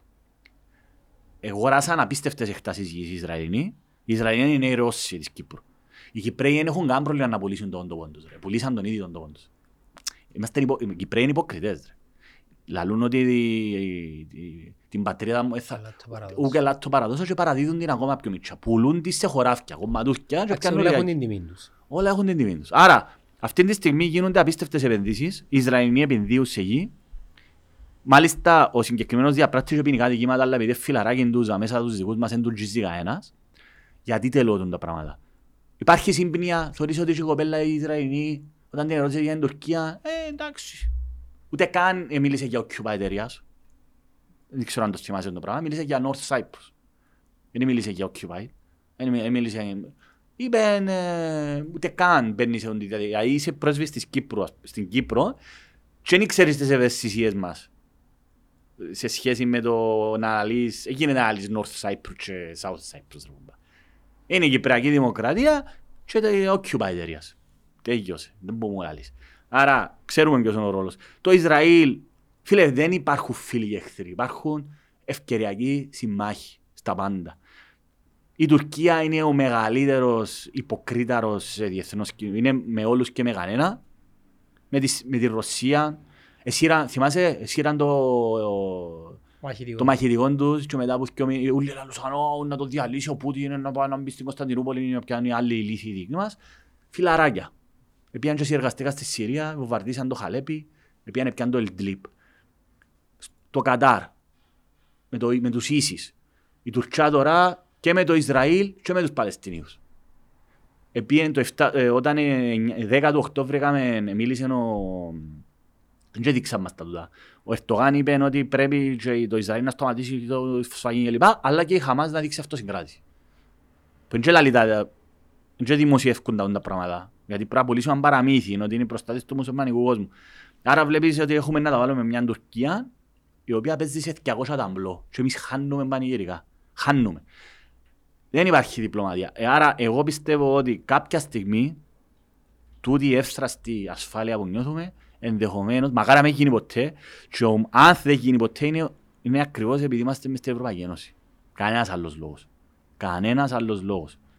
Γιατί είμαστε στην Ευρωπαϊκή Ένωση και γιατί, εντάξει, ναι, υπάρχει και η Ελλάδα. Ενώ θέλω να πιστεύω ότι υπάρχει και η Ελλάδα, ενώ ως στρατιωτική δύναμη αποτροπής, αν γίνει οτιδήποτε. Να είμαστε και έτσι λίγο πραγματιστές. Υπολογίζει η Τουρκία τα κουτσά της. Βεβαίως υπολογίζει τα. Εν μπορεί έτσι εύκολα να μπει μες στην Κύπρο, να σου κάνει τα με... Εκτός και να σου κάνει θερμόν επεισόδιο. Απά σου πιάει λίγο νετά στα στροβίγια που μετακινούνται. Αλλά δεν μπορεί να ξέρεις ποτέ, η Τουρκία είναι απρόβλεπτη. Δεν μπορεί να ξέρεις ποτέ να μου μπορεί να ξεσπάσει. Τα φιτίλια μπορεί να κραγεί τα μέσα. Άρα το status quo τα με, ε, ναι, είναι status quo. Αλλάσουν πάρα πολλά δραστικά τα δεδομένα. Ο κόσμος αλλάζει σε τεράστιο βαθμό. Να είχαμε πει ότι το ενενήντα επτά κοντέψαμε πάρα πολλά κοντά σε μια σύραξη. Το ενενήντα έξι εννοείς με το... ενενήντα έξι ενενήντα επτά. Με το Σολομού εννοείς. Ναι. Φίλε, ήταν πολλά κοντά, πιέναμε πόλεμο, λέω σου, ενός λεπτού ετοιμότητα να πιάνε τα αρμάτα, πάμε. Τούτο πράγμα μπορεί να γίνει. Και τούτο πράγμα μπορεί να γίνει με μια πρόκληση. Δηλαδή, μπορεί να βρεθεί ένας πελός, φυσικά ευτυχώς. Να πούμε και κάτι χαριτολογώντας, θυμάσαι που σου είπατε για το μεγάλο σχέδιο. Το σχέδιο του Σπυροκυπριανού, ρε, που μάλλον, ο ξάρφος μου. Δεν θυμάσαι ρε, αφού φυστήκες που σου το είπαν. Δηλαδή, ο Αριέλ Σαρών επί τον το, το πράγμα, το, το ίδιο είναι η Χαμάς. Ε, Εμείς εφαρμόζουμε το λαλούσαν και ο ξάρφος μου ο Μιχάλης ο Κεδόρης, που είμαστε πιο βίτσι, που λαλούσα τώρα μάλλον να κάνουμε τίποτα, εκεί πρέπει είμαστε νορνιά, τον καιρό μου έτσι πολλά ενθουσιώδης. Youth. Λαλούν μου ρε, σκάσε ρε λαλή μου. Εφαρμόζουμε το σχέδιο του μεγάλου σπύρου Κυπριανού ρε λαλή μου. Ποιο είναι το σχέδιο ρε μάλακα λαλό του. Θα τους σπάσουμε τα νεύρα. Δεν θα κάνουμε τίποτα. Θα μας κάνουν και εμείς δεν θα κάνουμε τίποτα. Είναι το σχέδιο του μεγάλου Σπύρου Κυπριανού. Μιχάλης Κεδόνης, λεβεντάνθρωπος. Αντικυπριακά και θέλεις και πολλά κύριε. Άρα εμείς και να μας προκαλέσουν. Υποτάξει τους Κυπραίους. Τελειώσαμε ρε, εμείς είμαστε υποταγμένοι. Φυσικά να σου πω κάτι, δεν προτιμάς. Δηλαδή σκέφτηκα το και τούτο. Το αίμα ρε φίλε. Όχι, δηλαδή δεν προτιμώ, προτιμώ να είμαι περήφανος λαός μίσοι μου και να πεθανίσκω και να με σφάζουν. Εντάξει, μισό εκατομμύριο είμαστε. Δηλαδή ή να είμαι το πράγμα δάμε. Εγώ προτιμώ να είμαι το πράγμα δάμε. Και ας μην είμαι περήφανος λαός. Τόσο απλά ρε φίλε. Δηλαδή δεν σημαίνει είμαι περήφανος λαός. Πα πεθανίσκω, ε, γίνεται να είμαι περήφανος λαός και να πεθανίσκω. Πρέπει να βρίσκεις λύσεις. Υπενθυμίζω ότι είμαστε πολλοί. Είμαστε μιας εβδομάδας εθνοκαθάρσης. Ναι, συμφωνά πολύ. Και είμαστε δεκαρες... Παλαιστίνη... Ελήφκουν και, ελήφκουν. Δεκαρεστήρα πόσα εκατομμύρια είναι. Ναι, αλλά δεν μπορείς να αντιμετωπίζεις άνθρωπος σαν να είναι άλλο σημείο. Πρέπει... Μα και μια Τουρκία, ρε Μιχάλη, αν το δεις και λίγο οικονομικά, δηλαδή budget-wise, να βάλει έναν προϋπολογισμό, ε, συμφέρει της με πολλά πιο οικονομικούς τρόπους να μας υποτάξει παρά να... Ασύρικα... Μα και η Τουρκία είναι ένα πράγμα πάλι. Δεν υπάρχει απολύτως σχεδιασμός. Δεν υπάρχει ένα πράγμα, απλά... Πάλι και και μέσα είναι τιμαχόμενες πλευρές ρε φίλε. Προηγουμένως είσαι αναφέρει για τις ευθύνες ας πούμε των Παλαιστινίων, αλλά και την ίδια ώρα εγώ να... Όχι, όχι, είναι ένα λεπτό. Όχι, συγκεκριμένη περίπτωση. Έτσι θα απειλήσω ρε. Είναι ρε, αλλά με παρεξηγείτε τον που θέλω να πω ρε μαλάκα. Εντάξει, διόρθωσε μου να γιος. Το ίδιο και το Ισραήλ. Τι πετυχαίνει. Συμφωνώ, μα εγώ και για το Ισραήλ. Ναι. Μα μιλώ και για το ναι. Ισραήλ εγώ. Πετυχ... Ποιος τους εκλέγει τους ανθρώπους. Ή ας πούμε η, η προσέγγιση του Ισραήλ τα τελευταία είκοσι χρόνια αλλάξε κάτι. Όχι, αφού είπα σου τώρα, η μόνη το, που το δύο χιλιάδες και μετά ο καθένας περιχαρακώθηκε. Ενταράσει. Ξέρεις ένα άλλο πιστευκό. Ένας άλλος παραγόντας. Δηλαδή, δαμε, έχουμε το θρησκευτικό. Ναι, ο ελέφαντας που δεν το ακουμπά κανένας. Ναι, έχουμε, ο ελέφαντας στο δωμάτιο. Ε, το... Ρε και όσο κάπες, ενάρτη ρε. Ναι, να μας πει το δαλίτικο. Έχουμε το... το πρόβλημα του χρόνου, το οποίο είναι το πρόβλημα του χρόνου πιο έμπονη ρε Μιχάλη, ότι τα πράγματα θέλουν και χρόνο για να, ξέρεις, να ζυμωθεί η μαγιά και να δημιουργηθεί κάτι έτοιμο για να μπει στο φούρνο, θέλει χρόνο. Είναι για η λύση του κύριου... Οποιαδήποτε λύση, στην προηγούμενη περίπτωση είναι στο Παλαιστινιακό. Είναι πόσο χρόνο ρε. Θέλεις, εγώ προσάρ... Όχι, δεν καταλάβεις. Ή να βγάλεις τη λύση και να προσπαθείς να την τελειώσεις. Και λύση να εύρουν πάλι ένα μεταβατικό στάδιο που να υπάρξουν αντιρρησίες και καταστάσεις δεν υπάρξει, αλλά μέρος της ειρήνης του πράγμα. Υπάρχει και έναν άλλο πράγμα το οποίο διαπίστωσα. Οι προσωπικοί εγωισμοί ναι. ενός ανθρώπου σωστό. Και ο ανθρώπου. Απίστευτο. Όπως ο Γιτζάκ Ραμπίν ήταν ένας οραματιστής, ένας, και επειδή δολοφονήσαν τον, σταμάτησε η πρόοδος προς την ειρήνη, ακριβώς και το αντίθετο. Ένας Νετανιάχου. Και ο Αράφατ. Ε, ε, εδώ κάνει τα χέρια. Ναι, δηλαδή έδεσε το γλυκό την προηγούμενη περίπτωση. Ακριβώς. Δεν υπάρχει αντίστοιχο. Ναι, τώρα. Μπορεί στη Χαμάς να είναι ένας και ανθρώπι. Δεν υπάρχουν. Ή μπορεί, ή μπορεί, στο Ισραήλ ο Νετανιάχου στηρίζεται από ακροδεξιά στοιχεία μέσα στη Βουλή. Που θέλουν ειρήνη ρε. Μιλάς για μια, μια παρέα. Ναι, ναι, ναι. Μια, πέντε σωστά. Ανθρώπους οι οποίοι φίλε, συμπαρασύρουν ένα ολοκληρό λαό. Ακριβώς. Που ένας Ισραηλίτης στρατιώτης τώρα, βλέποντας και αρκετά βίντεο, ακόμα και προ, προοδευτικούς Ισραηλίτες, οι οποίοι πάνε στο, στην πρώτη γραμμή λένε ότι ναι, είμαστε υπέρ στο να συμβιώνουμε μαζί, ήδη συμβιώνουμε μαζί. Αν δεν το ξέρετε, υπάρχουν ξέρω εγώ πόσα εκατομμύρια μουσουλμάνοι, Ισραηλίτες ήδη, αλλά την ώρα που να έρθει η στιγμή να περασπιστούμε τη ζωή μας, δεν να πάμε. Τι είναι που πρέπει να αναλογιστούν, που, μιλώ τώρα το πώς το τοποθετούν οι Ισραηλίτες, τι είναι που πρέπει να αναλογιστούν είναι κατά πόσο οι Παλαιστινοί θέλουν να εκπροσωπούνται που οργανώσεις όπως τη Χαμάς. Του, τούτον είναι. Τι πιστεύουν να πετύχουν με το πράγμα. Ναι. Ε, η, ορο... Και κάτι άλλο, να προσθέσω κάτι άλλο. Είπαμε ξανά, η διαφθορά σκοτώνει ρε φίλε, ναι, η διαφθορά, η διαφθορά έχει αίμα. Ερώτησα τον πρέσβη για τα λεφτά τα οποία διοχετεύονται. Και είχα σου πει και προηγουμένως ότι το, το ΑΕΠ ας πούμε της Παλαιστινιακής Αρχής ας πούμε, δεν ξέρω αν σήμερα πάνε και τη Γάζα, Ναι, συμπεριλαμβάνει. Η Παλαιστινιακή Αρχή είναι υπεύθυνη για όλες τις περιοχές. Το θέμα ποιο είναι πολύ. Όταν τούτα τα λεφτά διοχετεύονται, πάση, δηλαδή ακόμα και από την Ευρωπαϊκή Ένωση, ακόμα και από την Αμερική, δεν υπάρχει έναν ένα φιλτράρισμα ή τέλος πάντων ένα monitoring, ένα, ένα παρατηρητήριο, ούτως ώστε να βλέπεις πού παντούν τα λεφτά, όπως κάνουμε η Ευρωπαϊκή Ένωση που διακονδύκια και θέλει διαπισπευτήρια. Μα φωτάρα θέλαν να το σταματήσουν και ναι, αντιδράσαν πολλές χώρες. Πού παντούν τα, τα λεφτά ρε φίλε. Καταλήγουν στον αγρότη των Παλαιστίνιων, καταλήγουν στον μεροκαμαθιάρι, καταλήγουν στο, στην οικογένεια. Προφανώς όχι. Φίλε, πάρα πολλά λεφτά. Πάρα πολλά λεφτά. Και να μην ξεχνούμε ότι γίνεται και κάποιο είδους ε, οικονομική συναλλαγή. Και μέχρι πρόσφατα με το Ισραήλ και είπαν το πρέσβης προσπαθούν με, με τρόπους οι οποίοι, ξέρεις, να... Έχουν εμπορικές σχέσεις, ρε. Ε, Βεβαίως έχουν εμπορικές. Στη λωρίδα της Γάζας. Απλά ε, σε σημείο, ε, ξέρεις, υπάρχει πολύ, ε, πώς να σου πω, γραφειοκρατία, monitoring, καχυποψία, ρατσισμός υπάρχει. Ε, τρώνε κάτω, ρώνε, το συμβαίνει σε όλες τις αγορές. Απλά, εν τούτο που λέω, λίγοι άνθρωποι οι οποίοι κρατούν τα κλειδιά της εξουσίας, Ε, εποφελούνται εις βάρος ενός ολοκληρού λαού. Σκιό λαό. Σκιό λαό. Και της ευρύτερης περιοχής. Ναι. Και, και κρατούν μια ένταση που θα μπορούσε. Και τώρα δουν τα ερωτήματα, δεν μπορείς να το απαντήσει ένας Παλαιστινιακός Ισραηλής, επειδή είμαστε μέσα στη μέση μιας φαγής. Δεν ναι. μπορείς να τους πεις, ε, πστ, έλα σου πω, να δώσουμε ένα λεπτό, σταμάτα να... Κανάς δεν μιλά για ειρήνη, ρε. Τώρα αν μπορείς να μιλήσεις για ειρήνη. Μα είπαν τότε ξεκάθαρα Ισραηλίτισσα. Τούτη είναι η ώρα που να κάτσουμε να μιλήσουμε. Ε, εντάξει. Είναι η ώρα που να κερδίσουμε τον πόλεμο. Ναι, αλλά ακόμα και το δύο χιλιάδες είκοσι ένα που μιλούσαμε, πάλι γίνονται, πάλι είχαν βομβαρδισμούς. Πάλι το Ισραήλ έκαμε. Ήταν τούτη η αφορμή που είχα πει την κουβέντα στο podcast τότε. Δηλαδή, τούτα γίνονται συνέχεια, ρε. Δεν τώρα σύνα. Απλώς τώρα πήραν πολλά μεγάλη έκταση. Και οι δύο θεωρούν ότι είναι ο Θεός που τους έδωσε την Κίνα. Μα αν το δεις, δηλαδή, τούτη η γη ευλογημένη, δηλαδή, να μην πω καμιά άλλη χαρακτήρα. Δηλαδή, η ανταγή μιλούμε. Δηλαδή, πραγματικά, ρε. Τέλος πάντων, εκ του ασφαλούς που μιλούμε, αλλά λείπει, ναι, λείπουν οι οραματιστές. Εγώ πάντως, θα το πω σε καμία περίπτωση, εγώ είμαι σε θέση, είμαι έναν τίποτε σκουλή, για να το πω συμβουλή μίσου μου στους Παλαιστίνους κλπ. Μπορεί κανένας να το γίνει, ο ίδιος μόνον. Απλώς εμείς κρίνουμε τους, κρίνουμε τους και τους Ισραηλινούς και τους Παλαιστινίους. Εκείνοι που μπορούν να κάνουν τη διαφορά είναι οι Ισραηλίτες. Γιατί είναι μια, ε, είναι μια διεδικού τύπου δημοκρατία, κράτος. Ε, τι πιστεύεις πράγμα, πρέπει να, να, ε, πρέπει, να σταθούν πάνω στο, πρέπει, πρέπει στο, να, στο πρέπει πιο να... ψηλό βάθρο της ηθικής τώρα. Όχι, όχι, όχι, όχι πρέπει, ναι, πρέπει, ναι.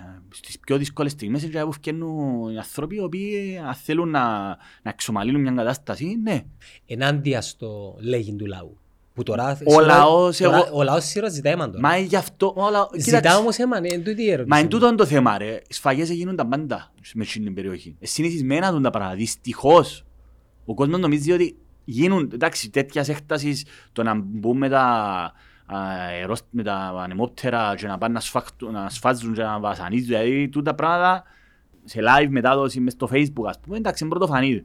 Και παγιά γίνονταν, αλλά δεν υπήρχε live κάλυψη. Τώρα ξέρουμε τα live, ας πούμε. Ενώ ο όγκος είναι η ποσότητα των νεκρών. Ε, τώρα ο, πρέπει, ο, πρέπει, πρέπει να αναδειχτούν άνθρωποι οι οποίοι να πούν ρε παιδιά, ως εδώ, ελάτε να τα βρούμε. Πρέπει να μεσολαβεί. Ο, ο Μπάιντεν δεν τα πιέρε. Στήρες και ο αεροπλανοφόρα.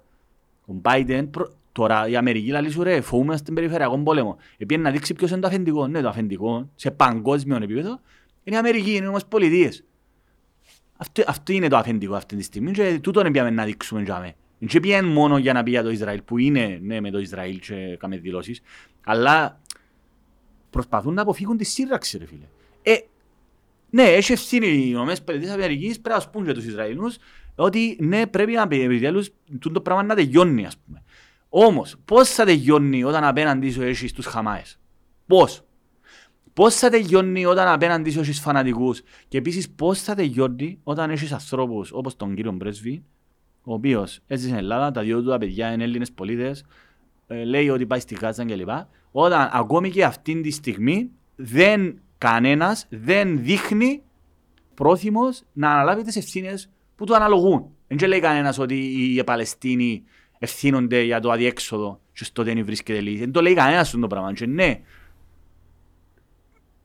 υπάρχει ε, βάναυση, παραβίαση των αυτοπαιδευτικών δικαιωμάτων, έχουν τους αποκλεισμούς σε μεγάλο βαθμό οι Ισραηλοί, κόφκουν τους το ρεύμα των νερών, βομβαρδίζουν τους όποτε τους δόξει, όποτε θέλουν. Ε, και στη δυτική όχθη που είναι η Χαμάς, δεν υπάρχει δεδομένο το πράγμα. Πας στηρίζουν τους, τους επικισμούς, ε, όμως, κάνε το Ισραήλ το πράγμα. Πώς θα τελειώνουμε με το πράγμα? Το να πεις το Ισραήλ τραβά, που το Ισραήλ δεν είναι ένα πράγμα, πάλι. Όπως εμάς δεν είναι ένα πράγμα η Κύπρος. Αν, αν οι Ισραηλινοί πρέπει να κάνουν το κομμάτι τους, πρέπει να φτιάξουν τους φασίστες. Αν θέλουν ειρήνη, δεν έχει κάτι άλλο. Ρε. Τώρα το λαλείο είναι Κυπρέος. Να επαναστατήσουν εννοείς. Πρέπει να φτιάξουν. Γι' αυτό και εμείς έχουμε ευθύνη και τους κάλλουμε. Ο κάθε λαός έχει ευθύνη για τους που επιλέγει να τον εκπροσωπούν, ρε φίλε. Ο κάθε λαός, και εμείς έχουμε ευθύνη για τους που βγάλουμε και βάλουμε το τσαμέ να μας εκπροσωπούν. Ναι, ο κάθε λαός έχει ευθύνη για την ιστορία του, σε μεγάλο βαθμό. Ε, πρέπει ο καθένας να κάνει τον που θεωρεί σωστόν. Εγώ, για παράδειγμα, για τον τόπο μου, στην Κύπρο το είκοσι είκοσι τρία τώρα, σε σχέση με τον τόπο που γίνεται στην ευρύτερη περιοχή, αλλά και γενικότερα, η ευθύνη μου είναι να βγαίνω στο podcast του φίλου μου του Ιάννου, στο pod, να βγαίνουμε τα μέσα στο podcast που κάνουμε μαζί και να λέμε την άποψη μας. Και ενδεχομένως να κάνουμε και κάποια άλλα πράγματα. Τούτο. Ο καθένας πρέπει να κάνει που πιστεύει ότι είναι σωστό. Η φωνή του κάθε ανθρώπου να, να υψωθεί και να πει και που πιστεύει ότι είναι σωστό. Εγώ, για παράδειγμα, λέω ότι για το καλό της Κύπρου πρέπει να καταλάβουμε ε, ότι το λεγόμενο status quo ρευστό. Να σου πει, συζητούσα με έναν παιδί, παιδί τώρα μπορεί να είναι τριάντα τρία χρόνων κλπ. Ο οποίος ακολουθεί, βλέπει το podcast κλπ. Και άλλος είπα ότι ναι, κάποια στιγμή πρέπει να βρεθεί λύση. Μα εμπιστεύκε, εντάξει, εγώ είμαι ο πρώτος που γράφω η τουρκιά, δεν είναι άξια εμπιστοσύνης. Σε καμία περίπτωση. Εντάξει, γιατί ούλα πιάνουμε τα για να μπορέσουμε να, να πάρουμε μαθήματα από το, το τέμπο γίνεται σε αλλού και να δούμε πώς να το εφαρμόσουμε και εμείς στον τόπο μας. Γιατί δεν μπορώ να επηρεάσω εγώ όταν μου γίνεται στο Ισραήλ αυτή ή στην Παλαιστίνη. Εγώ μπορώ να επηρεάσω σε κάποιο βαθμό όταν μου γίνεται στον τόπο μου. Ε, εγώ ξεκίνησα όταν ήμουν φοιτητής, όταν ήμουν μαθητής, μωρό, Ελλάσκη προς Ένωση, ελληνικές σημαίες, πάμε να τους κάνουμε, να πιάμε τα εδάφη μας, δεν πειράζει, να αγαπάμε, να πολεμήσουμε, να αγωνιστές. Αν είσαι δεκαπέντε δεκαέξι χρόνια ακούγονται σου πολλά ωραία τούτα, θέλεις και έργα να με και νομίζεις ότι είναι έτσι η ζωή. Στρατών το ίδιο, αρχίσεις να καταλαβαίνεις ότι αλλάζουν λίγο τα πράγματα. Πέρασα από το αντιμοσπονδιακό στρατόπεδο. Φτάνοντας στην Κύπρο, αρχές του δύο χιλιάδες, ήταν οι συνομιλίες του δύο χιλιάδες δύο, δόθηκε το σχέδιο Ανάν. Και αμέσως αρχίσεις και αναλογίζεσαι, μεγαλώνεις λίγο. Λαλείς να που γίνεται, και βάζεις το λαλείς, το πράγμα να που γίνεται. Ήμουν, ήμουν αρνητικά σε πρώτη φάση, μετά άρχισα να πω, κάτι πάει να γίνει, δάμε. Μέχρι το σχέδιο αναντρία και στο πέντε ήμουν εναντίον ακριβώς λόγω του ότι υπήρχε μπρόνα για το πρωτογενές δίκαιο. Ενδεχομένως, περνώντας τα χρόνια μου το δύο χιλιάδες τέσσερα, καταλαβαίνοντας ότι το, το πώς εξελίχθηκε, πολλά σημαντική εξέλιξη για μας, το ότι, μας, ότι γελάσαμε τους τσεβάλα μας στην Ευρωπαϊκή Ένωση. Πολλά σημαντικό. Ευτυχώς. Είναι το πιο σημαντικό, όχι για το Κυπριακό, για άλλα πράγματα. Το Κυπριακό φαίνεται ότι είναι πολλά πιο δύσκολο ζήτημα για να επηρεάσει. Δεν υπάρχει, η Ευρωπαϊκή Ένωση είναι ένας πολιτικός νάνος. Δεν θα σου πάρουν μέτρα για να πιέσουν την Τουρκία. Τούτο είναι δεδομένο. Παρόλα αυτά, θεωρείς όμως ότι έβαλασε μες το. Παρόλες τις αντιδράσεις της Τουρκίας, κατάφερε η Κυπριακή Δημοκρατία και μπήκε στην Ευρωπαϊκή Ένωση. Για να θυμίσουμε και τους νεότερους, υπό το πρίσμα της απειλής πολέμου, θα μιλάμε μέσα. Καλό, βεβαίως. Κοίταξε, η Τουρκία λαλούσε ότι δεν θα επιτρέψουμε ποτέ. Να σηκώσει τα εφ δεκαέξι. Ε, ναι. Και πάλι μπήκαμε, βάλαμε μας μέσα στην Ευρωπαϊκή Ένωση. Φυσικά, βάλαμε μας στην Ευρωπαϊκή Ένωση. Ήταν, ήταν διπλή πίεση. Εμάς εδώ κάναμε το καροτάκι της ένταξης και της Τουρκίας είπαν τους κοίταξε. Προ... Εμάς είπαν μας ότι και της Τουρκίας είπαν τους κοίταξε δεις, λύστε το γιατί δεν τους βάλουμε. Και πήγαιναν πακέτον τα πράγματα. Η Τουρκία δεν πίστευκε ότι να μας βάλουν. Και θεωρείς όμως στο τέλος ότι οι Τουρκοκύπροι ψηφίσαν εξήντα πέντε τοις εκατό υπέρ του σχεδιάνα. Τούτον τι σημαίνει? Ήταν ευνοϊκό για, το, για την Τουρκία? Εγώ λέω το εξής με τα δεδομένα που έχουμε σήμερα. Το αν θα δουλέψει μια λύση ή όχι εξαρτάται και τον τρόπο με τον οποίο την αντιμετωπίζεις. Τούτον που ονομάζεις λύση. Real time. Όχι πάμε πίσω, πάμε πίσω και θωρώ και να μου κάνουμε και να... Μπορεί να γίνει και αυτό εκπληρούμενη προφητεία. Εντάξει. Εγώ είπα, σου ψήφισα όχι. Για το πρωτογενές δίκαιο. Δηλαδή, το σχέδιο ανά, το πράγμα θα γίνεται μέρος του πρωτογενικού δικαίου που δεν θα αλλάζει ποτέ. Είναι ο μόνος λόγος που ψήφισα όχι στο σχέδιο ανά. Το να μην αλλάξει ποτέ, και να είναι το πράγμα μόνο και να αλλάξει ποτέ, το πράγμα μου προκαλούσε τρόμο. Εγώ τον που λέω είναι το εξής. Σε ορίστη πραγματικότητα, ή να έχεις hardcore σύνορα με την Τουρκία, που έχει πενήντα χιλιάδες στρατού, και ποτέ δεν ξέρεις να μπορεί να γίνει. Πάμε δίπλα. Δίπλα μας, δάμε. Δίπλα. Νομίζουν οι Κυπρέοι ότι είναι έτσι, ας πούμε. Είναι... Νομίζουν πενήντα χιλιάδες. πεντακόσια μέτρα που δάμε. Φίλε, είναι πενήντα χιλιάδες στρατών, και όποτε θέλουν φέρνουν σου άλλο δέκα χιλιάδες. Και διαλύουσαι. Εντάξει, ή να έχεις hardcore σύνορα, ή να προσπαθήσεις να βρεις μια εξομάλυση και να μπορέσεις ε, να διαχειριστείς το πράγμα. Και ναι, εγώ είπα το, είπα το και δημόσια. Που, εγώ δεν έχω καμία εμπιστοσύνη της Τουρκίας. Απολύτως καμία εμπιστοσύνη δεν έχω της Τουρκίας. Απολύτως. Δε, κα, εννοείται ότι δεν δείχνεις εμπιστοσύνη στην Τουρκία. Απλώς δημιουργεί, επί, αλλά επειδή δεν μπορούμε να πιάμε την Κύπρο και να πάρουμε στη Χαβάη. Και να την πάρουμε στην Ελβετία. Δίπλα από την Μάλτα. Δεν μπορείς να εμπιάσεις. Και να την πάρεις, ξέρω εγώ, στο... στην Νορβηγία, στο Ράγνα Λόρθπρουκ, ας πούμε. Δεν μπορεί. Έχεις την Τουρκία για μέρες, τέχιος, έχεις. Αν και να πω και κάτι στους Τουρκοκύπριους μετά. Πόσο σημαντικός συμμάχος μας είναι οι Τουρκοκύπροι, που είναι οι πιο secular, μη φανατικοί μουσουλμάνοι σε όλον τον πλανήτη. Δεν ξέρουν οι Κύπροι. Λοιπόν, πριν να πάμε τώρα, εγώ λέω, ναι, μα είναι επικισμός, είναι έγκλημα πολέμου. Βεβαίως είναι επικισμός το έγκλημα πολέμου. Ήδη με το σχέδιο να τα Ηνωμένα Έθνη δεχτήκα σαράντα πέντε χιλιάδες επίκους να μείνουν. Ναι, ήδη. Ε, δέχεσαι, ναι, ναι, ναι, έναν ηθίκο. Ε, με τον ίδιο τρόπο, οι Παλαιστίνοι να σου πούν, ε, μας φάζουν μας εν το σχέδιο, πρέπει να πάμε στο Ισραήλ να σου πούν ότι είναι η γη μας, είναι το ποτσίνο μας, είναι το ποτούτο μας. Εν πρέπει κάποιος να μετακινηθούν και να βρεθεί μια κοινή συνισταμένη και να δούμε με ποιον τρόπο μπορεί να αξιομαλύνουμε την κατάσταση. Ε, Ο αστάθμητος, όχι αστάθμητος, ο πιο σημαντικός παράγοντας που έχουμε εμείς αυτή τη στιγμή είναι οι Τουρκοκύπροι. Εγώ παρακολουθώ στο Twitter, παιδιά, και, όταν γράψα κάποια πράγματα, είχε πολλά παιδιά μου κάνουν και like και retweet. Και μάλιστα γράψε ένας ε, ότι καλά οι αριστεριστές, οι Κυπρέοι, σαν Κυπρέων αριστεριστή. Γράφει του ένας Τουρκοκύπριος, λαλί του καλά ρε, εσείς, εσείς είσαστε, οι Κυπρέοι είσαστε παράξενα όντα, λαλί του. Είδα όχι το tweet. Στείλα το, ναι. Είσαστε παράξενα όντα. Στηρίζετε τους Χαμάες, τους φανατικούς Ισλαμιστές, τους φανταμενταλιστές και, και απορρίπτετε τους Τουρκοκύπριους που είναι πιο secular, που μπορεί να είναι σύμμαχοι σας εναντίον των φανατικών Ισλαμιστών. Θα ήταν καλύτερα να γίνουμε και εμείς Χαμάες, ίσως λαλή. Ναι, λαλή σου δεν μου θέλετε να γίνουμε και εμείς Χαμάες, ας πω για να μας προσεγγίσετε. Αλλά είναι υποκριτές οι Κύπροι ρε. Και οι Έλληνες. Γενικά η, η, η, Ελλην, η ελλαδική και η Κύπριακή αριστερά. Οπότε και γενικά είναι fucked up κατάσταση. Οι αριστεριστές ε, ε, ε, γαμίσαν τα, ε, τα μυαλά τους. Είναι fucked up.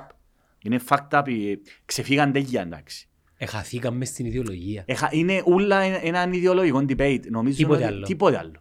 Δεν θωρούν τις πραγματικότητες. Έπιασε κάποια μηνύματα που παιδιά της σειράς εννιά που μιλήσαμε μαζί με τον Κωστή. Ναι. Εντάξει πάλι δεν καταλάβαν το πλαίσιο της κριτικής μας. Και εκείνο που πιστεύω με αφορμή τώρα τούτον που λέω είναι ότι θεωρούν τα πράγματα μονοπλευρά. Τι γίνεται. Μονοδιάστατα. Μονοδιάστατα. Μονοδιάστατα. Είναι, είναι πολύ πιο περίπλοκο. Free Palestine. Ναι, ναι, οκ. Okay. Ένα σύστημα. Εύκολο. Εύκολο. Πώς θα επιβάλλεις το Free Palestine. Και τι σημαίνει Free Palestine. Αλλά το πιο σημαντικό ερώτημα που θέτω και τίθεται. Η Χαμάς. Η Χαμάς. Αφού μέσα στο καταστατικό της γράφει ότι θέλει να κάνει wipe out το Ισραήλ, ρε, να μην υπάρχει Ισραήλ, δεν αποδέχεται το Ισραήλ. Ε, καλά, εν τέλος να γίνει ειρήνη. Θέλει ειρήνη. Είχαμε, όχι, δεν θέλει ειρήνη. Εμπράξει αντίστασης, εμπράξει αντίστασης για, με επιδιωκόμενο σκοπό ποιον. Ποιος είναι ο επιδιωκόμενος σκοπός. Εντάξει. Δεν εκπροσωπούν όλους τους Παλαιστινίους. Ε, άρα είναι εμπράξει αντίστασης. Καλό, τούτον που είχαμε το Οκτώβριο. Είναι Επι, fact-up κατάσταση.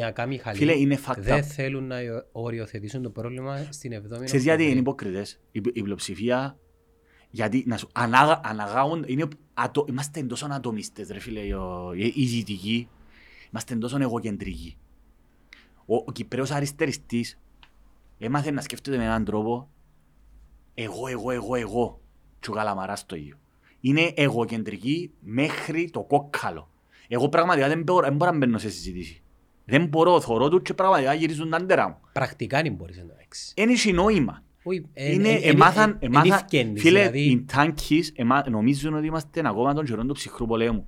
Αναγάγουν τις Ηνωμένες Πολιτείες το απόλυτο κακό. Ας πένω ο Τσόμσκι, ο μεγάλος φίλος, που τον οποίο εγώ, εγώ εκτιμούσα, είναι πολλά, ο Κριστόφερ Χίτσενς πέφτει τούτη. Ο Κριστόφερ Χίτσενς ήταν τους, ο, ο άνθρωπος ο οποίος είναι μίλητα άθεος, ήταν ο πρώτος που έντονα είπαν τους Ισλαμιστές και τους χριστιανούς, ούλον το θρησκείο. Και είναι lazy ο Τσόμσκι, είναι lazy. Ε, το να, το να αναγάγεις, δηλαδή, τώρα μιλούμε το δύο χιλιάδες στο δύο χιλιάδες πέντε, είχε στηρίξει, για παράδειγμα, ναι, ο Χίτσενς, είχε στηρίξει την εμπλοκή των ΗΠΑ σε διάφορα μέρη του κόσμου. Βλέποντας τα δεδομένα σήμερα, δηλαδή, αν θέλεις να σε πραγματιστείς, έτσι, όχι να, να, σε ένα φανταστικό κόσμο στην Άρνη, ας πούμε, που είναι το Αγιοντάριν και να, να έρθει το απόλυτο καλό και να σώσει και να μας κάνει. Στην πραγματικό κόσμο, ε, η Αραβική Άνοιξη, για παράδειγμα, η οποία είναι ένα σημείο καμπής, τι έφερε η Αραβική Άνοιξη στην πραγματικότητα? Την ίσης. Έφερε την ίσης, πολλά σωστά. Το Ισλαμικό κράτος. Πολλά σωστά. Η μόνη περιοχή. Θυμάσαι τις εικόνες τότε που σκοτώσαν τον Καντάφη και τον. Ναι, ναι, ναι. Αυτή τη στιγμή η Λιβύη είναι ένα πέραν των νεκροταφείων. Επανηγυρίζαν οι αριστερές. Βέβαια. Ο δικτάτορας. Θυμούμε ένα post τότε που αρκέψα και ορίμαζα λίγο. Περισσότερο πάση τα κομμάτια. Επειδή και εγώ ακολουθούσα. Δεν υπάρχει απάντηση για να μην παρεξηγούμαστε. Εν τούτη που να φέρουν τη δημοκρατία. Δηλαδή θεωρώ πράξεις οι οποίες είναι ζώδες. Πόσα χρόνια φίλε, κατάσταση μετά που... Ε... Ο Νάσερ, ξανααναφέρθηκα, το χίλια, όταν έφυγε ξανά η, η, η Αίγυπτος, ρε φίλε, δεν ήταν uh, ψυχαντιστές, πελοί, μουσουλμάνοι, ε, άρρωστοι, εντάξει, με τις μαντήλες και με τις μπουρκες. Είμαι καθαρός για τον πουλαλό και με κόφτει, ας πούμε. Δεν θέλω ρε κουμπάρε το φανατισμό των θρησκευτικών, κανείς, ας πούμε, πρέπει να προχωρήσουμε στα λατροπολίδια, έλεγχος, για όνομα. Φόρα τα λαλίτζο, Κριστόφερ Χίτσενς. Don't bring your toys, you can play your toys. Παίζε με τα παιχνίδια σου, έσω σου ρε κομπάρε. Κάμνε τις τελετές σου, βάλε τις μαντήλες σου, έσω σου ρε πέλε. Βάλε τα θρησκευτικά σου και να έξω πάρω. Ευνοούμεν και τους μεσάζοντες, Μιχάλη. Ξέρεις σημαίνει το πράγμα. Τι σημαίνει? Εγώ με τις άποψεις ότι χρειάζεσαι κάποιον μεσάζοντα μεταξύ εσέναν και του Θεού. Ναι ρε κουμπάρε, don't bring your toys to, μες στο σπίτι μου ρε. Ναι, αλλά πρέπει να... Μεν, λαλεί ο Κριστόφερ, φίλε, συμφωνώ απολύτως. Μιχάλη, πρέπει να συντηρήσουν τους μεσάς. Ναι, αλλά επειδή απευθυνόμαστε σε ανθρώπους που θέλουμε... Εγώ τουλάχιστον θέλω να απευθύνομαι σε ανθρώπους που σκέφτονται. Παίζε με τα παιχνίδια σου, πίστευκε ρε κουμπάρε, εκείνον που θέλεις. Χωρίς αυτό το πράγμα να επηρεάζει τη ζωή μου εμένα. Σε προτεστάντης. Ναι, είμαι δαμαστηρώμενος. Δεν θέλω ρε κουμπάρε με τις αποφάσεις να τις παίρνει, παίζε με τα παιχνίδια σου, έσω σου. Μεν κατώνεσαι μεταξύ του Θεού. Ναι, πίστευκε ρε, δεν έχει κανένα πρόβλημα. Λοιπόν, ο Νάσερ όταν μίλησε σε ένα αποδομήμα της Βουλής, μίλησε για τον ηγέτη της ε, μουσουλμανικής αδελφότητας, μπορούσε να ξεκινήσαν ούλα. Και λαλεί, μιλά που το, μπορεί να το, το έβρετε το βίντεο που μιλά ο Νάσερ στη Βουλή, όταν εθιώξαν τους Εγγλέζους. Και ζήτησε το ένα πράγμα μόνο. Να υποχρεώσει τις γυναίκες να φορούν μαντήλα. Και φυκτήκαν όλοι που κάτω. Όλοι. Ακούετε γέγια. Και λέει του καλά, εσύ να αναγκάσεις την κόρη σου, να αναγκάσω εγώ την κόρη μου που γιατρός να βάλει μαντήλα. Δεν θέλει ας πούμε. Και γελούσαν που κάτω. Ε, ποια είναι η κατάληξη? Ποια είναι η κατάληξη του Ισλαμικού φονταμενταλισμού? Ποια? Ποια είναι η κατάληξη? Και για να μην παρεξηγούμε, ε, ο χριστιανισμός επέρασε το μεσαιώναν του. Και τις ιερές εξετάσεις. Και είδαμε τα κακά που έφερε ο φανατισμός. Ευτυχώς υπήρξε ένας διαφωτισμός. Δεν ξέρω τώρα αν μπορούμε να χαρακτηρίσουμε την κατάσταση. Λίγοι άνθρωποι πάλι. Λίγοι άνθρωποι, ναι. Και, η γη, και όμως η γη γυρίζει, Γαλλαίος. Άνθρωποι που καήκαν στην πυρά, μάγισσες οι γυναίκες, γιατί είχαν γάτες, ας πούμε. Γιατί η εκκλησιά ήθελε να επιβάλλει, γιατί ο φανατισμός, η πελή. Ε... Εξήν η ιστορία των μαγισσών ήταν η εξερεύνηση των γυναικών για να δημιουργήσουν τα σύγχρονα θαυοφάρμακα, αλλά γιατροσόφια, βότανα, τζίνον ήταν.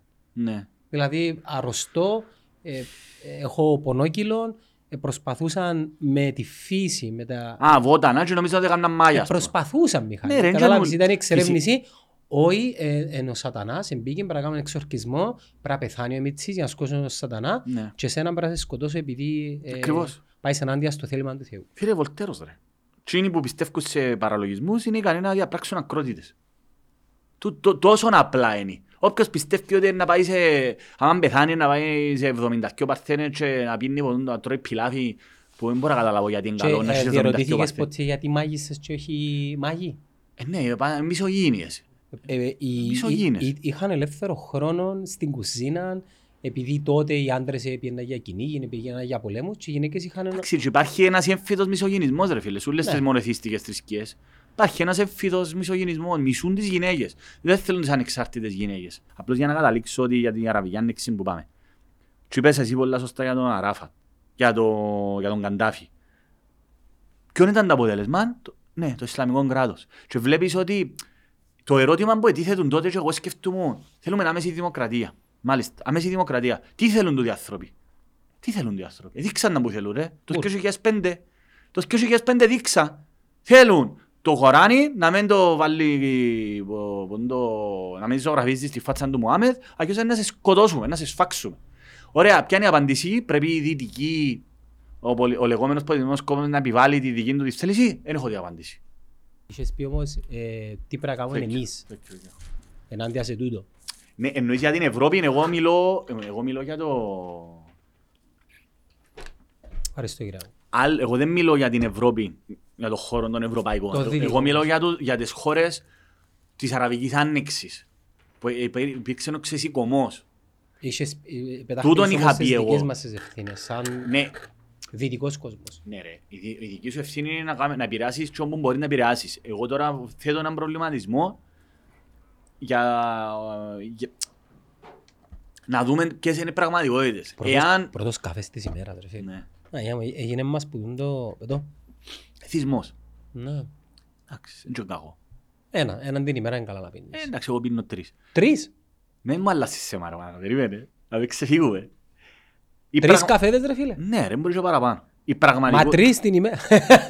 Η πραγματικότητα εφάνηκε δυστυχώς ότι ναι, όταν, όταν ο θρησκευτικός φανατισμός, ο Ισλαμικός φονταμενταλισμός, ξεκάθαρα ο Ισλαμικός φονταμενταλισμός, κυριαρχεί, έχουμε αυτά τα αποτελέσματα. Όταν έχεις ένα Γιάσερ Αράφατ, ο οποίος είναι secular άνθρωπος, διέπαιτουν και από...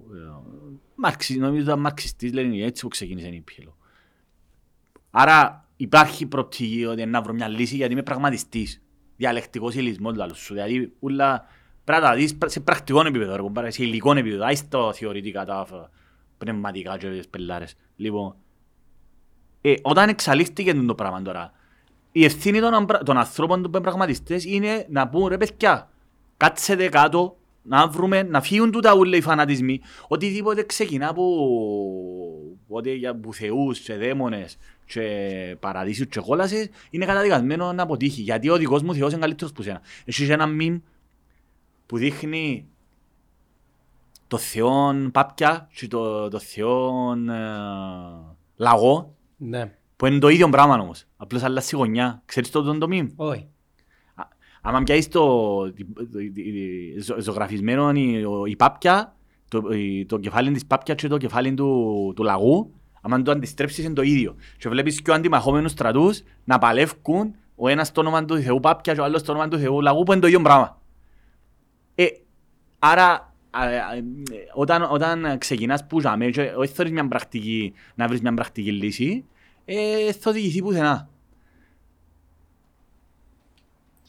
Είδες ότι αν ασχολούμαι με κάτι άλλο, ε, σταματάς. Όχι ρε, ε, ε, ε, συγγνώμη, απαντώ έναν email σημαντικό. Τι ήθελα να πω? Όχι ρε, να, να, και να, ε, κοίτα. Για μένα το σημαντικό είναι κάθε λαός έχει την ευθύνη σε κάποιο βαθμό για το τι συμβαίνει και στον τόπο του. Σε κάποιο βαθμό. Μπορεί κάποιος να κατηγορήσει Παλαιστινίους. Δεν θέμα να κατηγορήσει τους Παλαιστινίους. Είναι θέμα να μπορέσει να αντιληφθεί ενδεχομένως τι θα έκανα εγώ αν ήμουν στη θέση του. Να σε βοηθήσω ναι. να τοποθετήσεις τη σκέψη σου για να καταλάβει. Για, για να κλείσω να πω για, για τους Ισραηλινούς όμως. Περί... Να, σε, να σε βοηθήσω, να σου δώσω. Οι Ισραηλινοί πρέπει να φτιάξουν τους νεατόνους φασίστες τους Νετανιάχους. Ναι. θα πρέπει να αντιληφθεί ο άλλος ότι τώρα δεν μιλούμε εν μέσω μιας κατάστασης η οποία διαδραματίζεται, αλλά βλέπουμε λίγο πιο μπροστά. Επειδή ναι. το πράγμα δεν μπορεί να είναι δέκα χρόνια. Είναι να τελειώσει ρε κάποια στιγμή. Επειδή να λείψουν τα ριάγια σε κάποια φάση. Είναι να τελειώσει ρε. Αμάν και θέμα είναι budgeting. Μα να τελειώσει ο πόλεμος, πώς ξανά γίνα συνέχεια. Απλώς είναι το μαθέλα. Μιλούμε πιο μπροστά και να με θεωρηθεί ότι δεν σεβόμαστε νεκρούς και τούτα είναι μια υποκρισία. Μιλούμε λίγο πιο μπροστά εμείς. Ο φίλος μου Μιχάλης. Λοιπόν, έλεγες για το ο κάθε λαός να αναλογιστεί τις, τις ευθύνες του, ναι. ποιους ψηφίζεις και τα εξής. Ναι. Θέλω από δύο πράγματα για να σου πω μια μπάση. Πρώτο, οι αριστεριστές οι οποίοι εκφράζονται από την καρέκλα του δυτικού κόσμου, πρώτον δεν έχουν ιδέα τι σημαίνει να ζουν κάτω από καθεστώτα τα οποία διέπονται από τις ιδεολογίες που υποστηρίζουν. Συμφωνώ απολύτως. Δεν τους το ίδιο το πράγμα. Όποιος θέλει να πιάσει έναν. Δεν μπορείς να το ζήσεις ρε φίλε. Είναι πολύ εύκολο να είσαι στο Bridge House, στο London Bridge, στο Starbucks, στο Starbucks και να μιλάς ναι. για αγώνες και μεγάλο και Ιντιφάντα και πόντα πράγματα. Είναι πολύ εύκολο. Είναι πολύ εύκολο να, να δουλεύεις σε μια marketing εταιρεία η οποία χρησιμοποιεί Google και Meta και το απόγευμα να πιένεις να κάνεις πορείες. Εντάξει, η πορεία είναι και που μόνη της κάπου. Όχι, anyway, η έκφραση γενικά είναι πολύ εύκολο. Είναι κακό, είναι κακό να διαμαρτύρεσαι. Είναι δημοκρατικό δικαίωμα. Ναι. Αλλά τούτο νουλό μεταφέρεται πλέον σε μια άλλη πλατφόρμα διαδικτυακά που για μέ, φίλε, αρκέψα και πιστεύω ότι πραγματικά τα social media επηρεάζουν. Να καταστρέψουν τον ναι, κόσμο. Ρε. Πραγματικά να καταστρέψουν τον κόσμο. Και, ε, και το δεύτερο, επέρασαν πολλά χρόνια να, να, να υπάρχει εν ζωή, εν δυνάμει και εν λειτουργία έναν κατά κάποιον τρόπο κομμουνιστικό κράτος όπως ήταν πριν το ογδόντα εννιά για να εξεχάσαμε με τα καλά του και με τα κακά του. Μιλώ για την πρακτική εφαρμογή πάντα, δεν μιλώ για τη θεωρία. Στη θεωρία είναι ωραία. Μιλώ για την πρακτική εφαρμογή να ζεις κάτω από έναν κομμουνιστικό καθεστώς, Σοβιετική Ένωση. Γραφειοκρατικός καπιταλισμός. Αυτό είναι, η Σοβιετική Ένωση αυτόν ήταν. Πο, πολλά θετικά. Θεωρητικά, αλλά μιλούμε για πρακτική εφαρμογή. Γραφειοκρατικός καπιταλισμός. Δεν είναι μόνο γραφειοκρατικός, είναι βοβάλλουσες έναν κουτί ρε φίλε. Ναι, ρε. Εσύ δεν είσαι πάνω που το σύνολο ποτέ. Εν καλό το σύνολο να πάντα που το εγώ, αλλά και κάποτε και το εγώ να πάντα πάνω που το σύνολο. Εξού και μιλούμε για καινοτομία, για ανθρώπους οι οποίοι και το καθεξής. Εξεχάσαμε. Από όσο εξεχάσαμε και τι σημαίνει πόλεμος στο δυτικό κόσμο, Μιχάλη, που σιγά σιγά χωρίς το έρχεται κοντά μας. Άρα, οι απόψεις μας διέπονται που, δεν ξέρω κι εγώ, που, που το συναίσθημα της στιγμής, που το, ξέρεις, το Free Palestine, που το Stand for Israel, ε, δώσε το εσύ, συστήματα. Δώσε το λες, ε, καινού περιεχομένου. Καινού περιεχομένου συστήματα. Ανούσια. Ναι. Και τούτο, που σημαίνουν τίποτε. Ναι. Δεν έχουν essence, δεν έχουν, έχουν ουσία αν και τα πράγματα που λαλείς. Κατ' επέκταση πρέπει να πάμε να βρουν τους ανθρώπους οι οποίοι είναι μονίμως σε μια κατάστασης στην οποία ψάχνονται και προσπαθούν να φιλοσοφήσουν τον κόσμο. Φίλε, η φιλοσοφία δεν είναι, πώς να σου το πω, pseudo-science. Η φιλοσοφία είναι πάρα πολύ σημαντική. Δηλαδή, βάλεις τη δίπλα που είναι στρατηγική, βάλεις τη δίπλα που είναι έρευνα, επειδή στο τέλος της ημέρας, με τι έχεις να κάνεις, ρε φίλε. Έχεις να κάνεις με οκτώ δισεκατομμύρια διαφορετικούς ανθρώπους.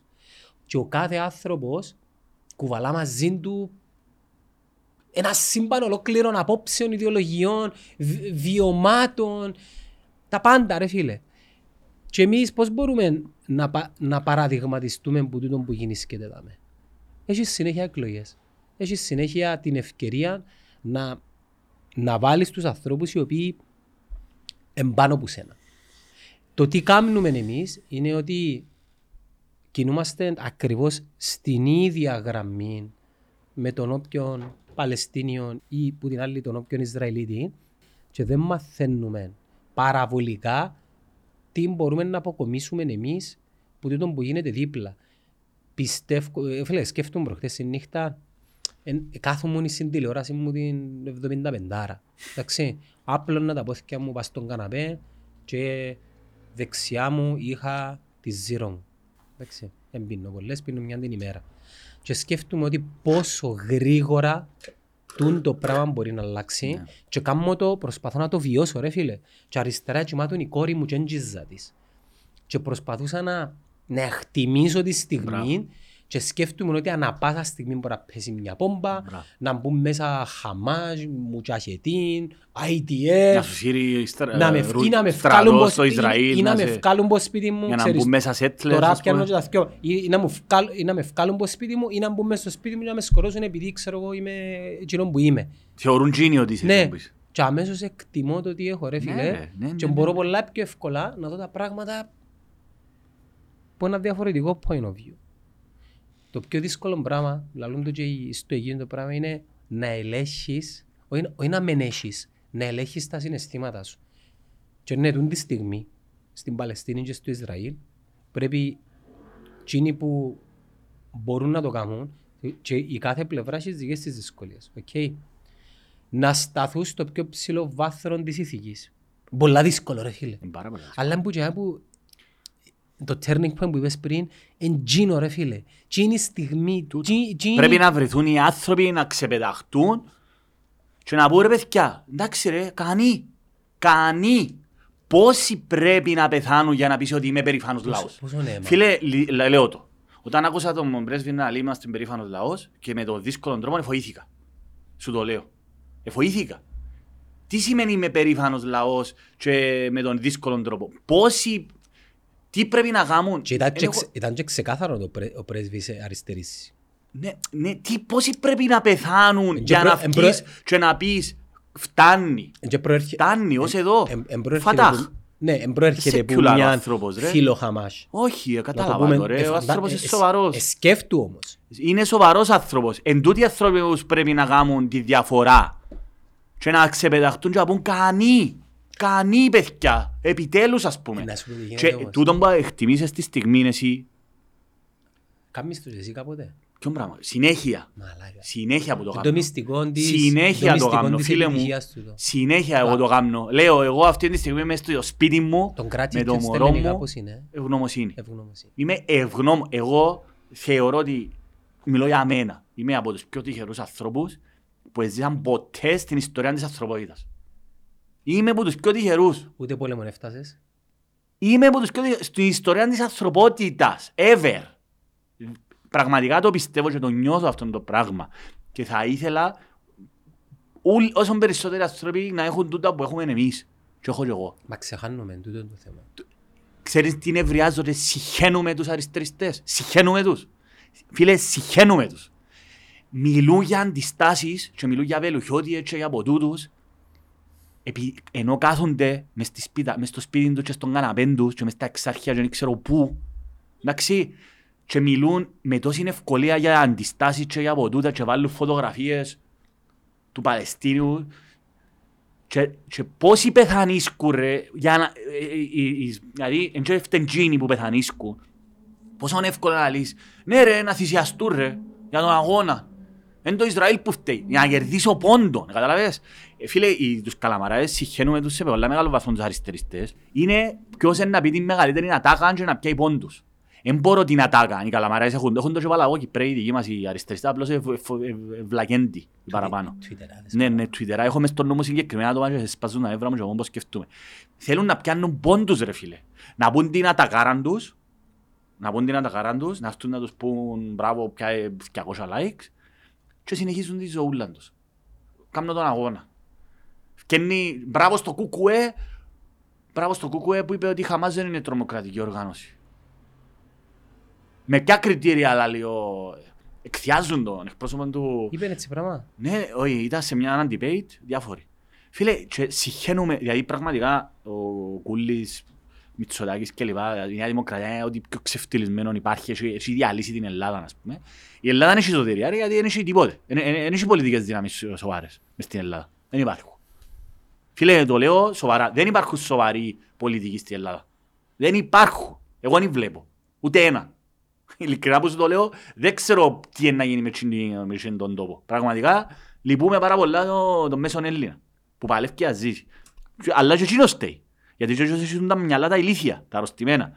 Και φκένει ο Κουκουές και αμέ, πετάσετε και ο Συρίγος της Νέας Δημοκρατίας, εσείς καταδικάζετε τη Χαμάς. Είναι τρομοκρατική και απαντά του με το ΠΕ. Με ποια κριτήρια του ΝΑΤΟ και της Ευρωπαϊκής Ένωσης, ο ΠΑΣ, Παναστάτες. Το Κουκουέ το οποίο κουκουέ κου, είναι μέσα σε μια δυτική χώρα, έχει όλα τα καλά των δυτικών κοινωνιών, τούτο που ονομάζεται αστική δημοκρατία, έχεις τους συντεχνιακούς, τους συνδικαλιστές που δουλέψαν ούτε για μια μέρα στη ζωής τους και επικαιρώνονται από γόμμα, κουτσούμπαν και... Ε, δεν μπορεί να λούσαν την προηγούμενη, ξέχασα το όνομα της, Παπαρίγα, και εκθιάζουμε τους.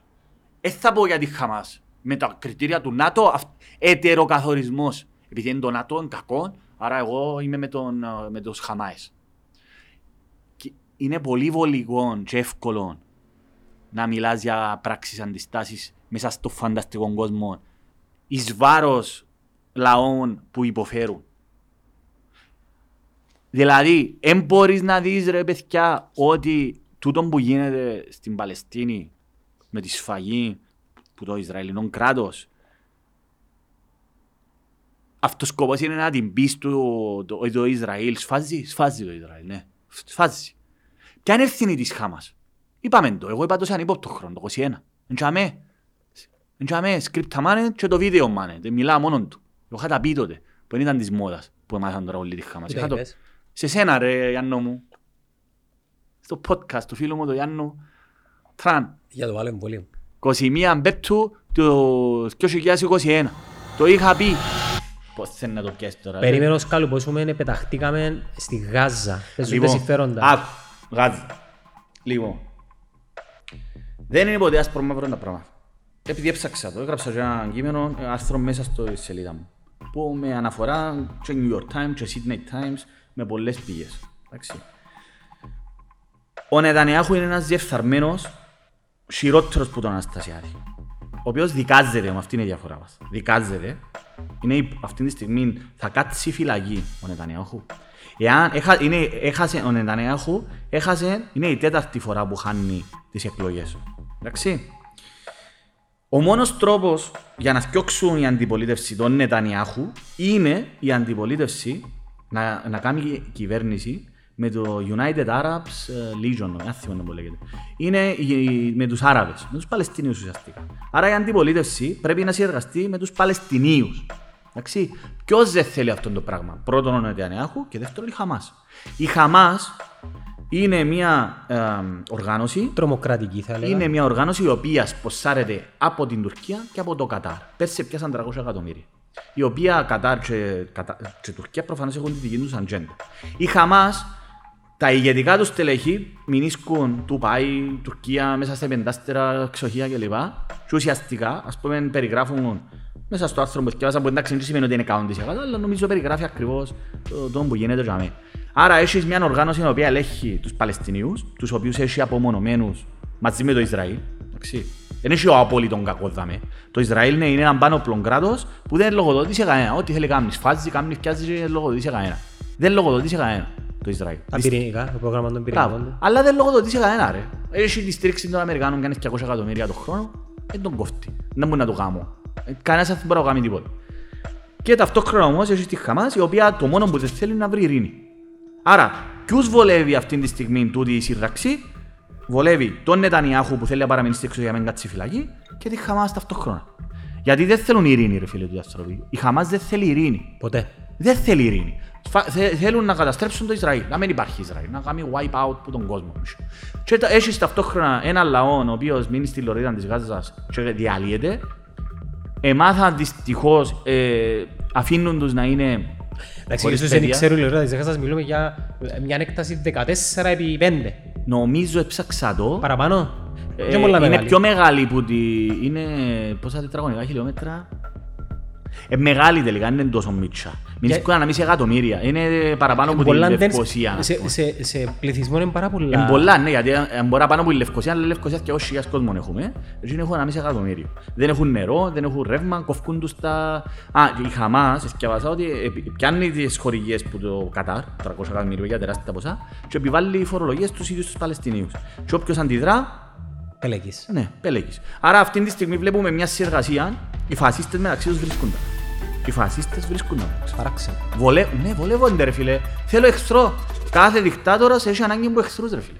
Ότι η Χαμάς, η οποία χορηγείται από τον Κατάρ και την Τουρκία, που πιάνουν τα εκατομμύρια τους, Κάμνουν στο Ντουμπάι πεντάστερα ξενοδοχεία, κάμνουν ζωάραν οι αλήτες που εσύ λαλείς ότι είναι αγωνισμένο, αγωνιζόμενοι του λαού και θέλουν να κάνουν wipe out έναν άλλο λαό, να τον εξοντώσουν, ας πούμε, γιατί γράφει το μες στο καταστατικό τους, αλλά δεν μπορείς να πεις ότι είναι τρομοκρατική οργάνωση, γιατί είναι το ΝΑΤΟ, με τα κριτήρια του ΝΑΤΟ, και χειροκροτούν τους. Κατάλαβες ρε, γιατί, γιατί όλα, ο καθένας έχει το δικό του αφήγημα, έτσι όπως το λαλείς εσύ.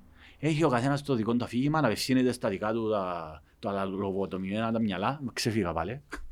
Πάνω ήμουν ήρεμος σήμερα, αλλά μπορώ. Είναι πολλά δύσκολα. Δηλαδή, φίλε, εγώ προσπαθώ ειλικρινά να είμαι πραγματιστής.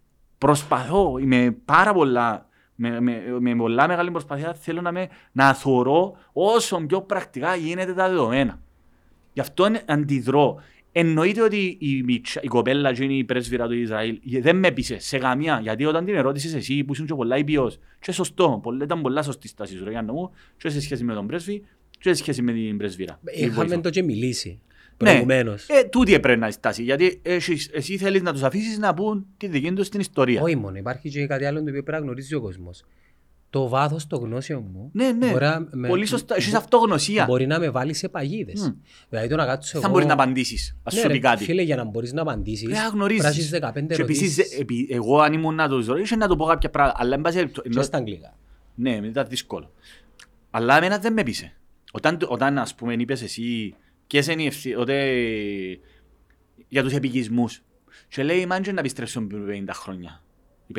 Ξεκάθαρα. Λάθος. Ναι, εντάξει, τι σημαίνει δεν μπορώ να επιστρέψω. Αν έχω κοτσάνι να σου το πω έτσι απλά. Εσύ, λαλή, είμαι από το οικογένεια μου που το Μαρόκο και την Ισία και την Πολωνία. Ε, να επιστρέψω πενήντα χρόνια. Ναι. Αν έχεις, αν έχεις τίτλο ιδιοκτησίας, αν είναι δική σου η γη, μπορείς να πάρεις. Εντάξει, ναι. Μιχάλη, να κάνουμε... Όχι, ο λόγος... Όχι, όχι. Εν καθαρόν, ξεκάθαρο ότι δεν είχε απάντηση. Οι επικισμοί είναι παράνομοι. Ωραία. Ο ρόλος του Ισραήλ εν τζαμέ. Κατέχει εδάφη. Ερώτηση. Που άγνοια. Ναι. Θέλω να μάθω. Ναι. Έχει και Έλληνες που έχουν κοτσάνια στη Μικρά Ασία. Συμφωνώ. Ναι, ναι. Και αμέ εντάξει είναι λίγο περίεργο η κατάσταση. Στην Κωνσταντινούπολη μου είσαι ανταλλαγή. Μήπως όμως όντως υπάρχει μία διάρκεια χρόνου που το έγκλημα σβήνεται. Εάν η οικογένεια της κοπέλας, της πρέσβυρας, είχε γίνει στην Πολωνία, δεν είχε χάνει τη γη. Ναι ρε Μιχάλη, αλλά ρέω τώρα έναν φιλοσοφικό ερώτημα. Η απάντηση που σου έδωσε δεν στέκεται από όπου και να το πιάσεις. Δεν στέκεται. Εάν η γη, μιλούμε, έχει κοτσάνι, είναι η γη των Παλαιστινίων. Μιλούμε για το τώρα, το δύο χιλιάδες είκοσι τρία. Είναι και νομικό το θέμα. Κοίταξε ρε, απλώς για να μην παρεξηγούμαστε. Κάνουμε μια ευρύτερη κουβέντα. Ε, χωρίς να μπαίνουμε σε πολλά μεγάλο βάθος για τον τρόπο με τον οποίο θα πρέπει να υπάρχει λύση, εμένα τούτο που με ενδιαφέρει είναι ο, κάθε, ο καθένας μας να καταλάβει ε, τις ευθύνες του, ο κάθε λαός τη δική του ευθύνη. Γι' αυτό θέτω ερωτήματα και για τους Παλαιστινίους και για τους Ισραηλινούς. Ναι. Οι Ισραηλινοί έχουν τεράστια ευθύνη που επιτρέψαν να αναδειχτούν στην εξουσία σκουπίθια φασίστες όπως τον Αριέλ Σαρών και τον Νετανιάχου, τον πλέον διεφθαρμένων, έχουν τεράστια ανευθύνη. Το πολιτικό σύστημα έχει τεράστια ανευθύνη που αφήκε τον Νετανιάχου να είναι για μέσα και να κάνει παιχνίδι. Και είναι ο άνθρωπος. Δεν μπορείς. Εντάξει, η πρέσβυρα είπε στη Ισραήλ είναι θέμα κυβέρνησης, είναι θέμα κυβέρνησης. Και ο κόσμος αυτή τη στιγμή είναι στους δρόμους. Οι Ισραηλοί πρέπει να κάνουν το καθήκον τους. Οι Παλαιστίνοι επίσης πρέπει να κάνουν το καθήκον τους. Εάν πιστεύουν. Ντούρο, γι' αυτό σου λέω. Εάν πιστεύεις ότι εκτός, γι' αυτό εγώ, ε, ε, εγώ με τρόμο να άκουσα τον πρέσβη να λέει είμαστε περήφανος λαός και με τον δύσκολο τρόπο θα πετύχουμε. Τι σημαίνει πρακτικά το πράγμα. Ότι θα ταράξουμε ίντζαν που είχαμε γιατί έχουμε δίκαιο. Έτσι όπως το αντιλαμβάνομαι ε, εγώ. Άρα δεν υπάρχει ελπίδα. Δεν υπάρχει ελπίδα σημαίνει. Γιατί το Ισραήλ δεν πρόκειται. Άρα εάν κανένας δεν είναι πρόθυμος να γεννηθεί από εσείς του, δεν υπάρχει σωτηρία. Να, να στιβάζουμε πτώματα, Μιχάλη. Δεν υπάρχει σωτηρία. Με το ίδιο τρόπο και εμείς. Ή εν να μετακινηθείς εσύ. Ε, για μένα, για την Κύπρο, ξέρεις το σημαντικό που θέλω να πω. Αυτή τη στιγμή ο, ο μεγαλύτερος μας σύμμαχος είναι οι Τουρκοκύπροι.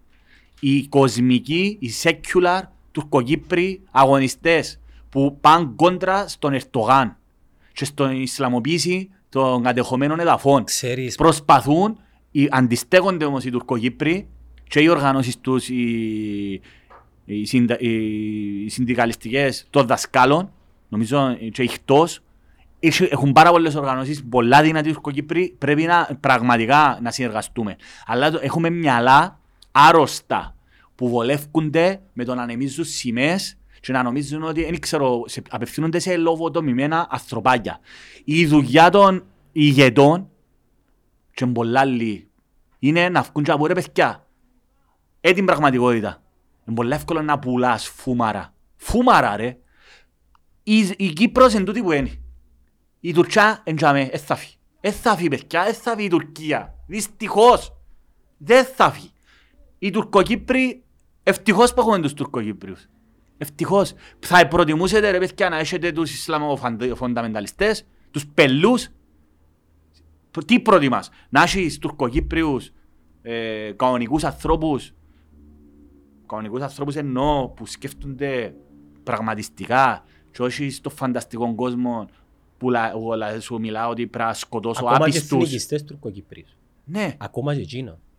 Τι, ποιους προτιμάς. Ε, εγώ προτιμώ τους Τουρκοκύπριους. Ακόμα μια ερώτηση. Η πολιτική είπες. Τα μίδια. Μικρόνοη ρε. Μικρόνοη. Τα μίδια, ο ρόλος των μίδια. Τεράστιος. Πόσα χρόνια. Μερέ, μιλούμε για μικρά, μικρά στροπάκια. Λέμε, έχει, έχουν τεράστια επιρροή ακόμα και σήμερα, παρόλη την άνθηση του περιεχομένου ναι. του διαδικτύου. Έχω. Τι, τι είδες τίποτε που τα μίδια τα τελευταία χρόνια που είχαν την προσοχή των ανθρώπων ως το δύο χιλιάδες δεκαπέντε να σπέρνουν το σπόρο της συμβίωσης ever. Κάποιες προσπάθειες του κρατικού... Το του, μαζί, τον μπίσκελ... Του λεβα... Ρίκ, σεβαστές, αλλά ποιος τα θεωρεί. Ξέρεις ποιο είναι το θέμα, ρε Γιάννο μου. Πάλε, τούτα ένα ρομαντικό πω, τούτα εμένα μ' αρέσκω. Τις συμβίωσεις και είμαστε αγαπημένοι και τραλαλαλαλα, έχουμε τα ίδια τραγούσκια. Ρε κομπάρε, ρε με κοστού ρε κομπάρε. Εσέβε ρε πένα βάρρα βαρά και η βράγα. Ρε κομπάρε, πρέπει να βρούμε μια... Δεν μου είπες το τρισεγέ και μια... Τρισε, μα νομίζω είναι... Το πιο σημαντικό τραγούδι που έχουν και οι Τουρκοκύπροι είναι... Όχι την Γερμινή τη βράγα.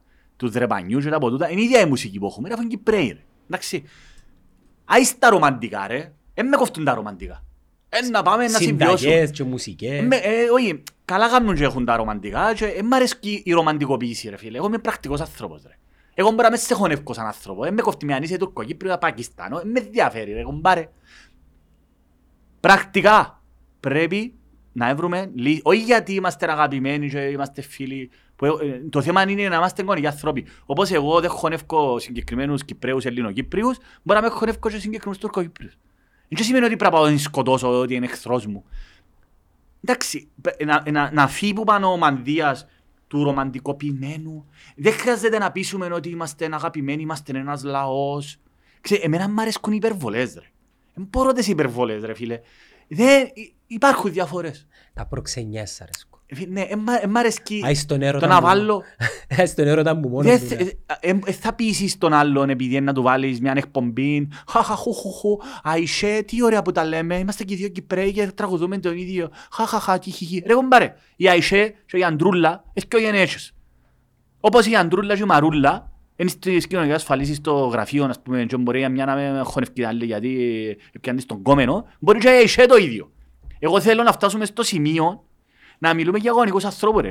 Καταλαβαίνεις να μου θέλω να σου πένε, ναι. Όμως επίκους είναι να μου γίνεις και τα. Είναι τεράστιο ζήτημα.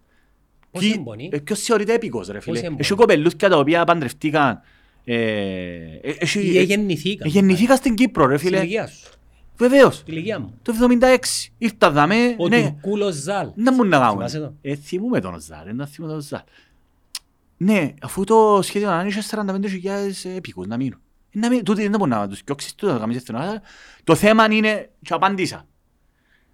Δεν εμπιστεύκες στην Τουρκία, ασφαλιστικές δικλείδες, εγώ να μιλήσω καθαρά φίλε μου, είπα. Να ατοικές εγγυήσεις. Να ατοικές, αλλά το ΑΚΕΛ βολεύκονται όλοι φίλε μου.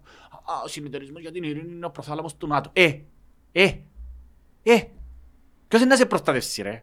Ποιος είναι η Σοβιετική Ένωση. Ξαθογένος. Ναι, να σε προστατεύσει. Λοιπόν, έτσι τα θωρώ εγώ, Γιάννο. Έτσι τα θωρώ. Στα σαράντα επτά μου που ξεκίνησα, που και από ξεκίνησα, έτσι θέλω να βάλω τα βέλη στον εαυτό μου. Δεν εμπιστεύκεσαι στην Τουρκία, συμφωνείς να φύγουν οι εγγύσεις, φεύγουν οι Τουρκοί, ο τουρκικός στρατός, εγγυάται τη λειτουργία του... Και ελληνικός. Ναι, και ο ελληνικός. και ο ελληνικός στρατός, να φύγουν όλα τα στρατεύματα. Προτεκτο... Να είσαι προτεκτοράτο που είσαι προτεκτοράτο, είσαι προτεκτοράτο, Κύπρος ήταν προτεκτοράτο ρε. Πάντα έχεις γυρεύκεις τον πάτρονο σου, είτε να είσαι προτεκτοράτο της Ρωσίας που σε αγοράζουν, των Ισραηλινών κλπ. Ή να έχεις, πρόσεξε, αν θα έχεις στρατό, εγώ είχα το πει, χώρα χωρίς στρατό, δεν έχει ασφάλεια. Έχεις έναν ιό. Απροστεύκεις από ποιον. Από την Τουρκία.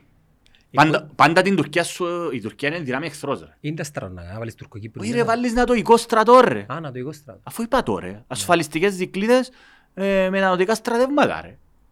Τελειώσει. Εν βλέπω κάτι άλλον εγώ, Γιάννο. Εν βλέπω κάτι άλλον όσον αφορά οι εγγύησεις. Το, το να αφήσεις το επιχείρημα της Τουρκίας, ας πούμε, ότι πρέπει να προστατεύσεις τους τουρκοκύπριους και πρέπει να έχω τουρκικό στρατό δαμέ. Ψέματα εντάξει, εντάξει, δεν το συζητούμε ας πούμε. Ε, Άρα, τώρα μιλώ σου τέτοια πρακτικά. Ναι. Και δημιουργείς έναν κράτος το οποίο να μπορεί να λειτουργήσει, ας πούμε. Μέσα στα πλαίσια της Ευρωπαϊκής Ένωσης. Και ευελπιστήσω ότι θα σφαχτούμε, ας πούμε. Που δεν θα σφαχτούμε. Ξέρεις γιατί θα σφαχτούμε, ρε. Δεν θα σφαχτείς πλέον, ρε. Σιγά που να χάσει ο κάθε πατριωτικό παπάρας το, το Starbucks του και το ποτούτο του, ρε. Και σαν κάθεται στα καλά καθουμένου γράφεις στο WhatsApp και στο ποτούτο, ρε. Γιατί θα πάω στο Instagram. Ένα γάμνο selfie ρε. Ένα κάτσι να τα σφαχτεί, έτσι θα σφαχτεί. Έτσι θα σφαχτεί γιατί επίσης οι ιδεολογίες πεθάναν στην Κύπρο. Εν έχεις φανταμενταλιστές που να πάνε να σφάξουν για την ιδεολογία τους. Το πολύ πολύ να γράψουν ένα πολλά κακό σχόλιο στο Facebook. Να τσακωθούν σε κάκλα. Ναι, τούτο. Τούτο είναι η πραγματικότητα. Αν έχεις όμως να κάνεις με τουρκοκύπριους secular. Ενώ αν έχεις να κάνεις με πελούς είτε εθνικοί. Οι εθνικιστές θα σκοτωθούν με αξίδωρο, δεν πειράζει. Όχι ρε, εντάξει, κουβέντα πολλά λόγια. Αλλά πιστεύω ότι πρέπει να αυκείς μπροστά και τα πεις ρε. Αφού βλέπεις ότι είναι ανθρωπάρια όλοι ρε. Όλοι οι πολιτικοί, σε μεγάλο βαθμό ρε. Περιχαραγώνονται πίσω από ιδεολογήματα. Και νομίζουν ότι το πράγμα που έχουμε τώρα είναι να παραμείνει για πάντα. Εν κατακλείδη. Θα κάνουμε όμως, επειδή τώρα κάνουμε μια πολλά γενική, εγώ θα ήθελα να κάνουμε μια πολλά εμπεριστατωμένη αναλυτική κουβέντα για το Κυπριακό. Και για την ιστορία, μπορούμε να το κάνουμε και σε δύο μέρη. Ε, ε, για την ιστορία του Κυπριακού, για τα σχέδια το... λύσης και για το τι πιστεύω εγώ, γιατί εγώ μπορώ να είμαι λάθος. Διαβάζω ένα βιβλίο το οποίο ε, μου δωρώ κάποιος, να το ολοκληρώσω Μιχάλη. Ωραία. Και να επανελθώ, απλά να σε θυμίσω έτσι, να ξέρεις ο κόσμος επειδή δεν το είχαμε μπει. Ναι. Πριν έξι μήνες πού σου είχαμε πει ότι θέλουμε να πάμε. Πριν, ναι, στη... Στη Γάζα. Στη Γάζα. Και είχες μου πει και για μια άλλη χώρα. Α. Ναι, είχες μου πει και άλλος σου καλά γιατί θέλεις να πάει στη Γάζα. Δεν μπορείς να πάει γάμισε. Ευτυχώς πριν έπιες. Ήταν από πριν έξι μήνες, ρε. Ναι. Ε, θέλεις να δεις να μου γίνεται και με. Συναρπαστικό με την ε, ιστορική του ε, πλευρά. Είναι συναρπαστικό εννοείται για το τι γίνεται, όμως ε, θεωρώ ότι παρα, ο παραλληλισμός είναι εν έντονος. Εν έντονος. Μπορείς να μάθεις πάρα πολλά. Είναι σαν να βλέπεις το μέλλον, ρε φίλε. Σαν να βλέπεις το μέλλον. Εννοείς για την Κύπρο, εννοείς. Ναι, γιατί να... όμως, ε... πιστεύεις ότι να γίνουμε Γάζα, ρε φίλε. Ε, πιστεύω ότι να γίνουμε Γάζα, αλλά με το να, ε, να το βλέπω μπορώ να το αποτρέψω. Ναι, είναι σωστό. Πρέπει να παίρνουμε μαθήματα, να θωρούμε και να... παραδείγματα προς αποφυγή και προς μίμηση. Υπάρχουν πάρα, πολλά, πάρα πολλές διαμάχες οι οποίες είναι ιστορικότατες. Και στην τελική, τι, γιατί πράγμα να αξίζει να αγωνιστεί κάποιος. Όχι, εγώ κοινό που θέλω να πω, ναι, και τούτο. Γιατί πράγμα να αξίζει να αγωνιστείς. Γιατί πράγμα... Έξω, εγώ καθένα... έχω την απάντηση, ξέρω γιατί. Ξέρω, να δημιουργήσεις μια κοινωνία, να δημιουργήσεις μια... Ξαφτάται σε... όταν, όταν εσύ εμβαθύνεις τη δημοκρατία, όταν, όταν έχεις εξασφαλίσει την ασφάλεια.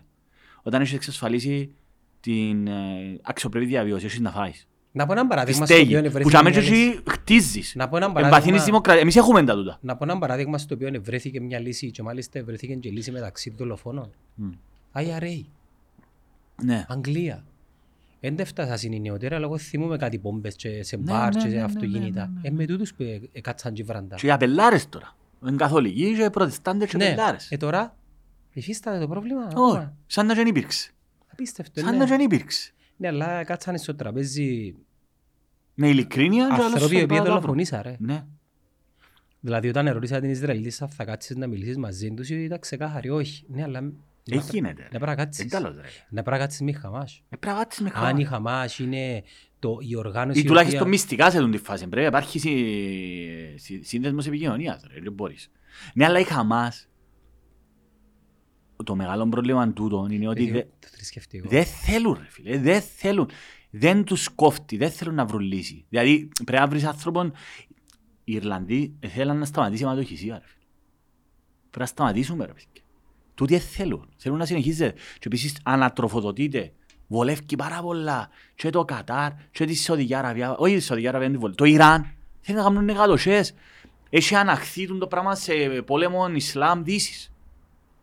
Της Σαουδική Αραβίας. Α, χτες είδα έναν, ένας διανοούμενος τάχα Ρώσος ψυχοπαθής, σύμβουλος του Πούτιν, λέει ότι να μην είναι traitors όσοι μιλούν.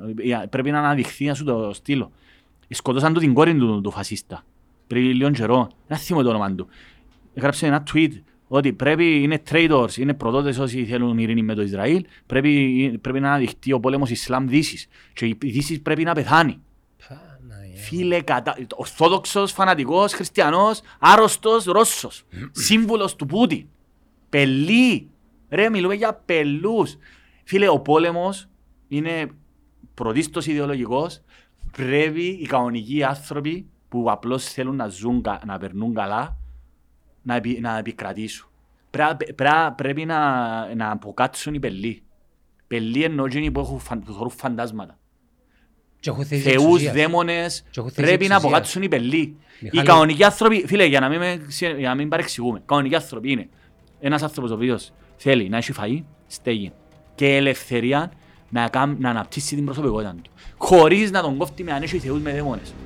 Να αγαπά την οικογένεια του, να πάει να πιάνει το πελάτο του, να σκευάζει, να πιάνει τρέξιμο. Να θωρεί ακόμα και το Αποέλ και την Ομόνοια. Τούτος είναι ο κανονικός άνθρωπος. Να, πρέπει να επικρατήσουμε επί της λογικής, επί της παρα, παρα, τον, τον πελόρεφη. Ότι υπάρχει ένα παγκόσμιο σύστημα που θέλει να σε υποδηλώσει, είναι εξωγήνη, είναι υποζήνη, είναι ο ένας, είναι το Ισραήλ, είναι η υποζήνη, είναι, το, είναι η Χαμάς που θέλουν να μας σκοτώσουν, τούτα. Τούτον πρέπει να επικρατήσουν οι κανονικοί άνθρωποι. Αυτά.